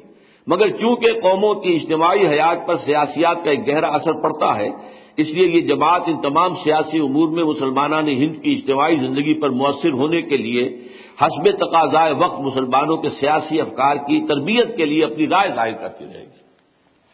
تب سیرتم و ذکر علیک العبد منیب۔ بتاتے رہے، کیا ہو رہا ہے، کیوں ہو رہا ہے، کدھر ہو رہا ہے، یہ چیز ہو رہی ہے تو یوں ہو رہی ہے، اس میں کوئی خیر نہیں ہے، اگر کوئی خیر کا پہلو ہے تو کیا ہے؟ لیکن خود انتخابات کے میدان میں آ کر لوگوں کا مد مقابل بن کر، پاور پالیٹکس میں شریک ہونا خارج بحث، ایک ایکس بڑا ایکس ایک بڑا کاٹا جو ہے اس کے مار دیا گیا۔ اچھا اب یہ بھی نوٹ کر لیجیے، اس جماعت کے جو ارکان ہوں گے، انہیں کس کس بات کا حلف لینا ہوگا؟ نمبر ایک، میں اعلی کلمت اللہ کے لیے اپنی جان، مال، آسائش اور جا، ہر چیز قربان کرنے کے لیے ہمیشہ تیار اور آمادہ رہوں گا۔ نمبر دو، ارکان اسلام اور اخلاق صالحہ کی پابندی کی پوری کوشش کروں گا۔ نمبر تین، جماعت کے اجتماعات میں شامل ہوا کروں گا۔ نمبر چار، جماعت کا اخبار باقاعدہ پڑھتا رہوں گا۔ نمبر پانچ، کسی سیاسی جماعت میں بغیر اجازت امیر کے شامل نہ ہوں گا۔ نمبر چھ، اسلام کی تعلیم، تاریخ اور تمدن کا مطالعہ کروں گا۔ نمبر سات غیر ضروری اور خلاف شریعت مخرب اخلاق اور رسومات سے پرہیز کروں گا۔ نمبر آٹھ، امیر جماعت کے احکام بل واسطہ یا بلا واسطہ، بے چون و طرح عمل کروں گا۔ نمبر نو، اپنے بچوں، لڑکیوں اور لڑکیوں کی تعلیم صحیح اسلامی تربیت کے مطابق کروں گا۔ اور نمبر دس، ہر قسم کے صدقات جمعیت کے بیت المال میں جمع کروں گا۔ یہ تھا جماعت کا وہ نقشہ کہ جو جماعت مجاہدین علی گڑھ اور جمعیت شبان المسلمین لاہور، ان دونوں کے ایک دوسرے میں مدغم ہونے کے بعد قائم ہوئی کرنے کا فیصلہ ہوا اور اس کے امیر اول علامہ اقبال جو ہے وہ منتخب ہوئے اور ان کے ہاتھ پر بیعت کی گئی۔ لیکن ہوا کیا ہے؟ اچھا اس میں ایک اور بات پر بھی اتفاق تھا، وہ بھی نوٹ کر لیجیے۔ اس میں قادیانی کیوں کسی کو شریک نہیں کیا جائے گا؟ اور نمبر دو جو میں بتا چکا ہوں کہ انتخابات میں حصہ نہیں لیا جائے گا۔ بہرحال یہ پودا اس سے پہلے کہ کچھ ابھرتا، یہ بالکل دفن ہو گیا۔ وہ جو کبھی اقبال نے کہا تھا، اسی میں، اسی ابلیس کی وجہ سے شورا میں کہ آرزو اول تو پیدا ہو نہیں سکتی کہیں، اور اگر ہو اگر ہو جائے تو مر جاتی ہے یا رہتی ہے خام۔ تو یہ جماعت کا حیولہ تو بن گیا۔ یہ ہمارے لیے ایک رہنمائی تو مل گئی کہ اقبال نے یہ نقشہ پیش کیا تھا۔ حالانکہ مسلم کے کارکن ہیں۔ یعنی وہ ایک حصہ علیحدہ تھا کہ اس کے اندر تو صرف ایک قومی جد و جہد ہے۔ وہی چار راستہ انہوں نے دیکھا اور اس کے لیے بہترین آدمی سمجھا کس کو؟ قائد اعظم کو۔ اچھا دوسری بات کے لیے میں بھول گیا کہ وہ جو دارالاسلام کا ادارہ بنا تھا، پٹھان کوٹ پٹھان کوٹ میں، اس کے لیے بھی پھر وہاں پر بلایا گیا ہے، مولانا مودودی۔ کو ان کو بلانے والے بھی دکن سے، پنجاب بلانے والے علامہ اقبال تھے۔ تیسری نقشہ یہ تھا کہ جس کے بارے میں میں نے آپ کے سامنے عرض کر دیا کہ اس کے اصول یہ تھے، لیکن یہ ہے کہ اس پر عمل نہیں ہو سکا۔ کیوں نہیں ہو سکا؟ یہ ایک مفصل باب ہے، وہ تو اس کتاب سے میں پڑھنا پڑے گا آپ کو کہ اس کے کیا اسباب تھے۔ سب سے بڑا سبب یہ تھا کہ ابھی برطانوی جو اقتدار ہے، اس کا سورج نصف النہار پر چمک رہا تھا۔ یہ تو جنگ عظیم دوم کے بعد معاملہ جو ہے مختلف ہوا ہے۔ اس وقت تک کسی انقلابی جماعت کا سر اٹھانا وہ گویا کہ انگریز کے اقتدار کو چیلنج کرنے کے مترادف ہوتا۔ خاص طور پر اگر آدمی بھی وہ ہو جس کے ساتھ سر کا لائقہ بھی لگا ہوا ہو، سابقہ لگا ہوا، سر محمد اقبال۔ بہت نمایاں انسان ہے، ظاہر بات ہے کہ علامہ اقبال جو ہے، یہ انیس سو بتیس میں تو گئے تھے مسلمانہ نے ہند کی جو ہے ترجمانی کرنے کے لیے گول بیس کانفرنس میں شرکت کے لیے انگلینڈ، تو وہ برطانیہ کی نظروں میں تھے۔ اور اس میں ابھی میں نے جو آپ کو پڑھ کر سنایا علامہ اقبال کا خط کہ قابل اعتماد لوگ موجود نہیں ہیں۔ حکومت برطانیہ نے دو افراد کو مسلط کیا ہوا تھا علامہ اقبال پر کہ ایسے کسی کام کا کوئی آغاز نہ کر بیٹھے۔ ان میں سے ایک وہ ہیں جو ویسے ان کے بڑے مخلص تھے، بڑے خادم تھے، لیکن آدمی بہرحال وہ سی آئی ڈی کے تھے۔ کسی وجہ سے انہوں نے پھر روکا ہے، کسی طریقے سے پھر وہ سارا مسودہ جو ہے بنا ہے وہ بھی ختم ہوا ہے۔ اور یہ ساری تجویز ہی تاریخ کے پردوں میں گم ہو چکی تھی۔ اگر ڈاکٹر برہان احمد فاروقی نے اگر وہ کتاب نہ لکھی ہوتی، جس میں سے یہ ہم نے سارا مواد نکال کر جمع کیا ہے، بعض غیبی اشارات کے پیش نظر علامہ اقبال کی آخری خواہش جو بوجوہ شرمندہ تکمیل نہیں ہو سکی۔ بہرحال اب ہوا کیا ہے؟ بہت مختصر اب عرض کروں گا۔ انیس سو چالیس میں، اڑتیس میں اقبال تو سرود رفت آباد آیت کے نایت نسیم از حجاز آیت کے نایت سرام روزگار ای فقیر دیگر دانائے راز آیت کے نایت۔ وہ تو یہ کہتے ہوئے دنیا سے رخصت ہو گئے۔ سن چالیس میں مسلم لیگ کا ایک مرکز معین ہو گیا، ہدف، حصول پاکستان۔ آزاد اسلامی ریاست، آزاد مسلمان ریاست۔ In the north west north east of India یہ ہدف معین ہو گیا اور ایک قومی تحریک کے جو تقاضے ہیں وہ پورے اس کے ساتھ شروع ہونے، اس کے لیے ساری جد و جہد شروع ہو گئی۔ لیکن دوسری طرف جو دوسرا علامہ اقبال نے سور پھونکا تھا، وہ میں گنوا چکا ہوں آپ کو کہ وہ مختلف رنگ لاتا رہا تھا، چاہے وہ انیس سو تیرہ کی حزب حزب اللہ تھی یا پھر جماعت مجاہدین علی گڑھ تھی یا یہ کہ اور جماعت المسلمین تھی خری برادران کی یا تحریک خاصار تحریک تھی، علامہ مشرقی کی۔ لیکن یہ کہ اس کے بعد فائنل ایک شکل ہمارے سامنے آتی ہے۔ انیس سو اکتالیس میں مولانا مودودی سامنے آتے ہیں۔ تھوڑا سا پس منظر مولانا کا آپ کے سامنے رہنا چاہیے۔ وہ متکلم اسلام تھے۔ بہت بڑے پیمانے پر انہوں نے اس دور میں جو مسائل مسلمانوں کو پیش ہوتے ہیں، مغربی تہذیب کے تصادم کی وجہ سے ان کے ذمن میں وضاحت کی ہے اور بہت معروف ہو چکے تھے اس وقت تک۔ مسلم مسلمانوں کی علیحدہ جدا گانہ قومیت پر ان کی پوری مکمل ایک کتاب تھی۔ گویا کہ اقبال نے جو بات فلسفیانہ انداز میں کی تھی انیس سو تیس کے خطبے میں، اس کو ایک فصیح اور سلیس زبان میں تفصیل کے ساتھ بیان کیا مولانا مودودی نے۔ یہی وجہ ہے کہ اگر قائد اعظم کو بلایا ہے لندن سے، تو دکن سے بلایا ہے علامہ اقبال ہی نے مولانا مودودی کو۔ لیکن یہ کہ مولانا مودودی اس کے بعد مسلم لیگ سے مایوس ہو گیا کہ یہ خالص ایک قومی تحریک بن گئی ہے اور اس کی قیادت بھی ایسے لوگوں کے ہاتھ میں آ گئی ہے کہ جن کے پاس دینی علم نہیں ہے۔ لہذا وہ سامنے آئے، انیس سو اکتالیس میں انہوں نے جماعت اسلامی قائم کی۔ اس کا ہدف کیا رکھا؟ حکومت الہیہ کا قیام۔ اسی لیے میں اس کا تسلسل کہا کرتا ہوں کہ تسلسل جو ہے وہ انیس سو بارہ، انیس سو تیرہ والی جو جب جو حزب اللہ تھی مولانا آزاد کی اسی سے جڑتا ہے کہ انیس سو اکتالیس میں حکومت الہیہ کے قیام کے لیے جماعت اسلامی قائم ہوئی۔ بعد میں اس کا عنوان بدل گیا اقامت دین، اللہ کے دین کو قائم کرنا۔ نمبر دو، اس کا مرکزی اصول کیا تھا؟ اس میں صرف وہ لوگ شامل ہوں جو پہلے اپنے وجود پر دین کو نافذ کریں۔ پھر آئے میدان میں۔ نمبر تین، اپنے آپ کو منظم کریں۔ اور منظم کریں ایک ایسی جماعت کی شکل میں جس میں سمتاط ہو۔ لیکن یہ ہے کہ میں، میرے نزدیک افسوس کے قابل بات ہے کہ مولانا مودودی نے بیٹھ کا نظام اختیار نہیں کیا۔ وہ جو ابوالکلام آزاد نے اختیار کیا تھا، وہ جو اقبال نے اختیار کیا تھا۔ لیکن یہ کہ مولانا نے جو بھی حالات ان کے تھے، یہ ایک علیحدہ مسئلہ ہوگا۔ وہ تو پھر مورس کا کام ہے کہ وہ تاریخ کے جو ہے اوراق چھانے، نکالے، کیا وجہ ہوئی۔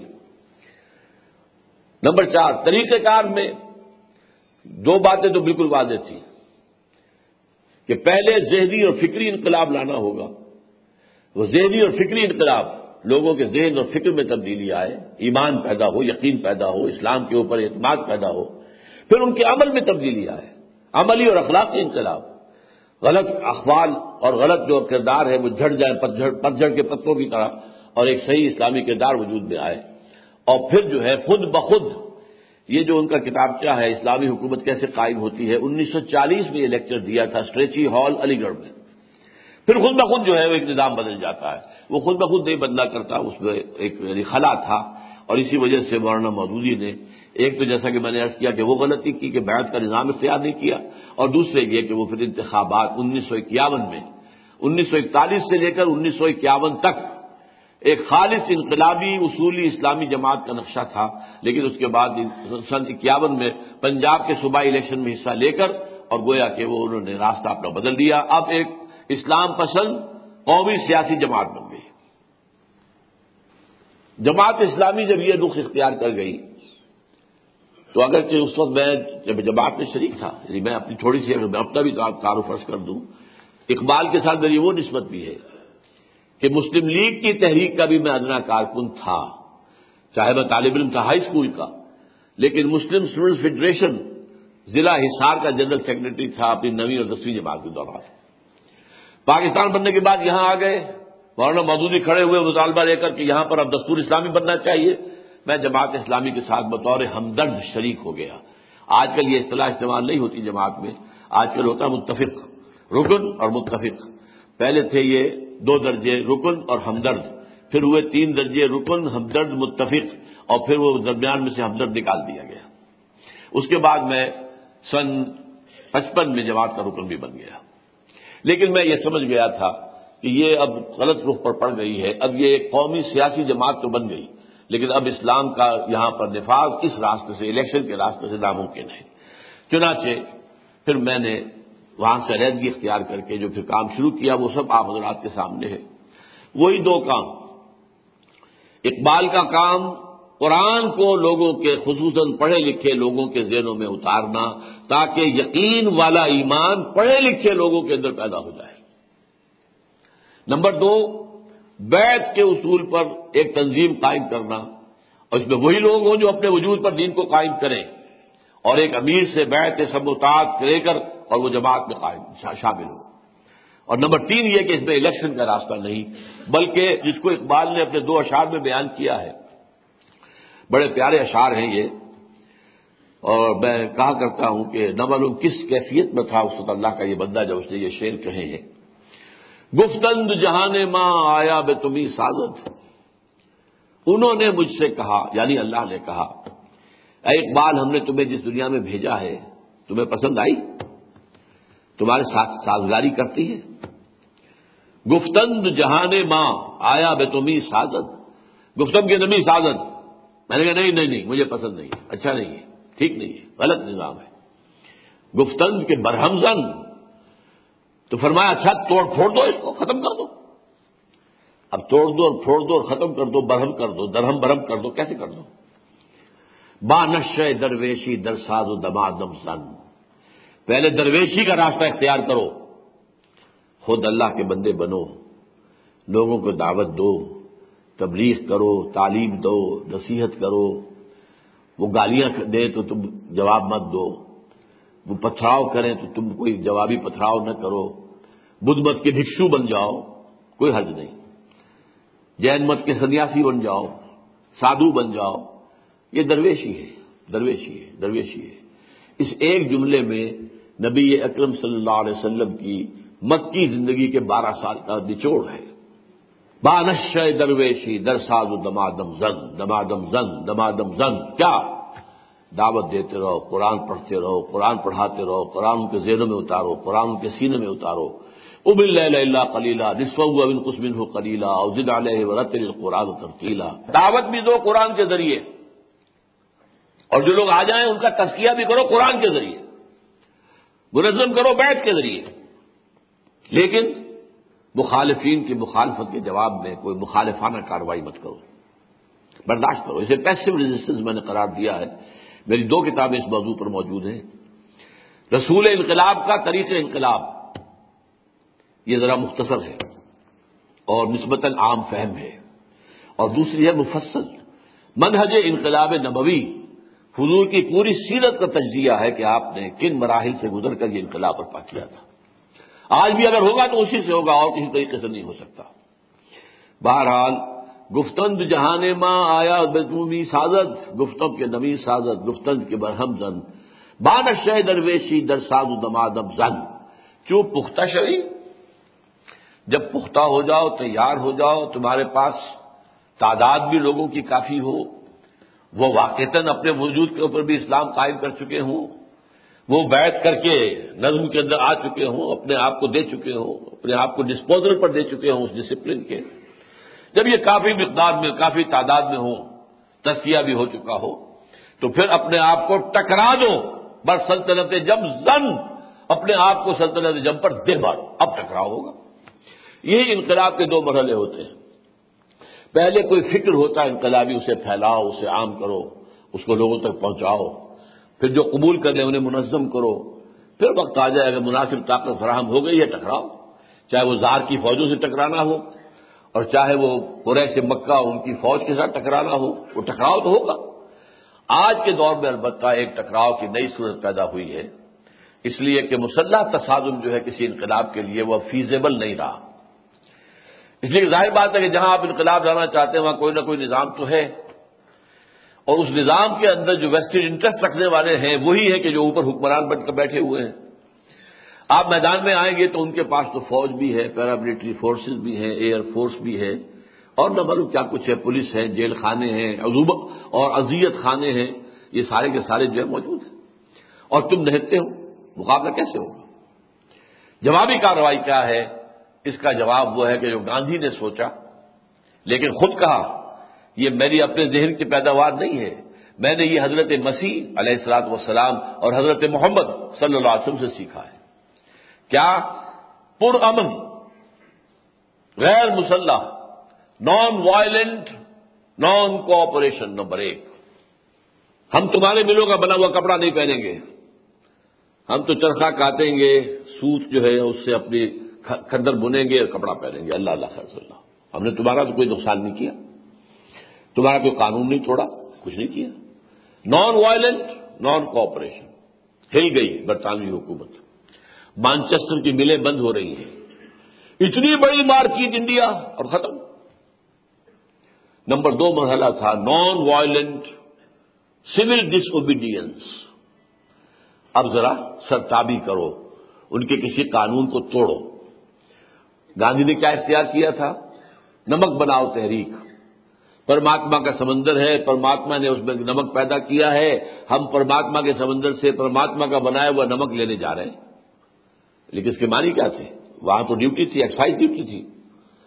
وہ کہ آپ you are challenging the taxation policy of British India اب لاٹیاں پڑی، بڑے بڑے لوگ جو ہیں، مولانا ابوالکلام کلام آزاد کا سر پھٹا، نہرو کا سر پھٹا۔ یہ لوگ جو ہے لاٹیاں کھا کھا کر، حالانکہ نہرو کس خاندان کا آدمی تھا، ذرا نوٹ کیجیے اس کا باپ موتی لال نہرو ہندوستان کے سب سے زیادہ امیر ترین لوگوں میں سے تھا۔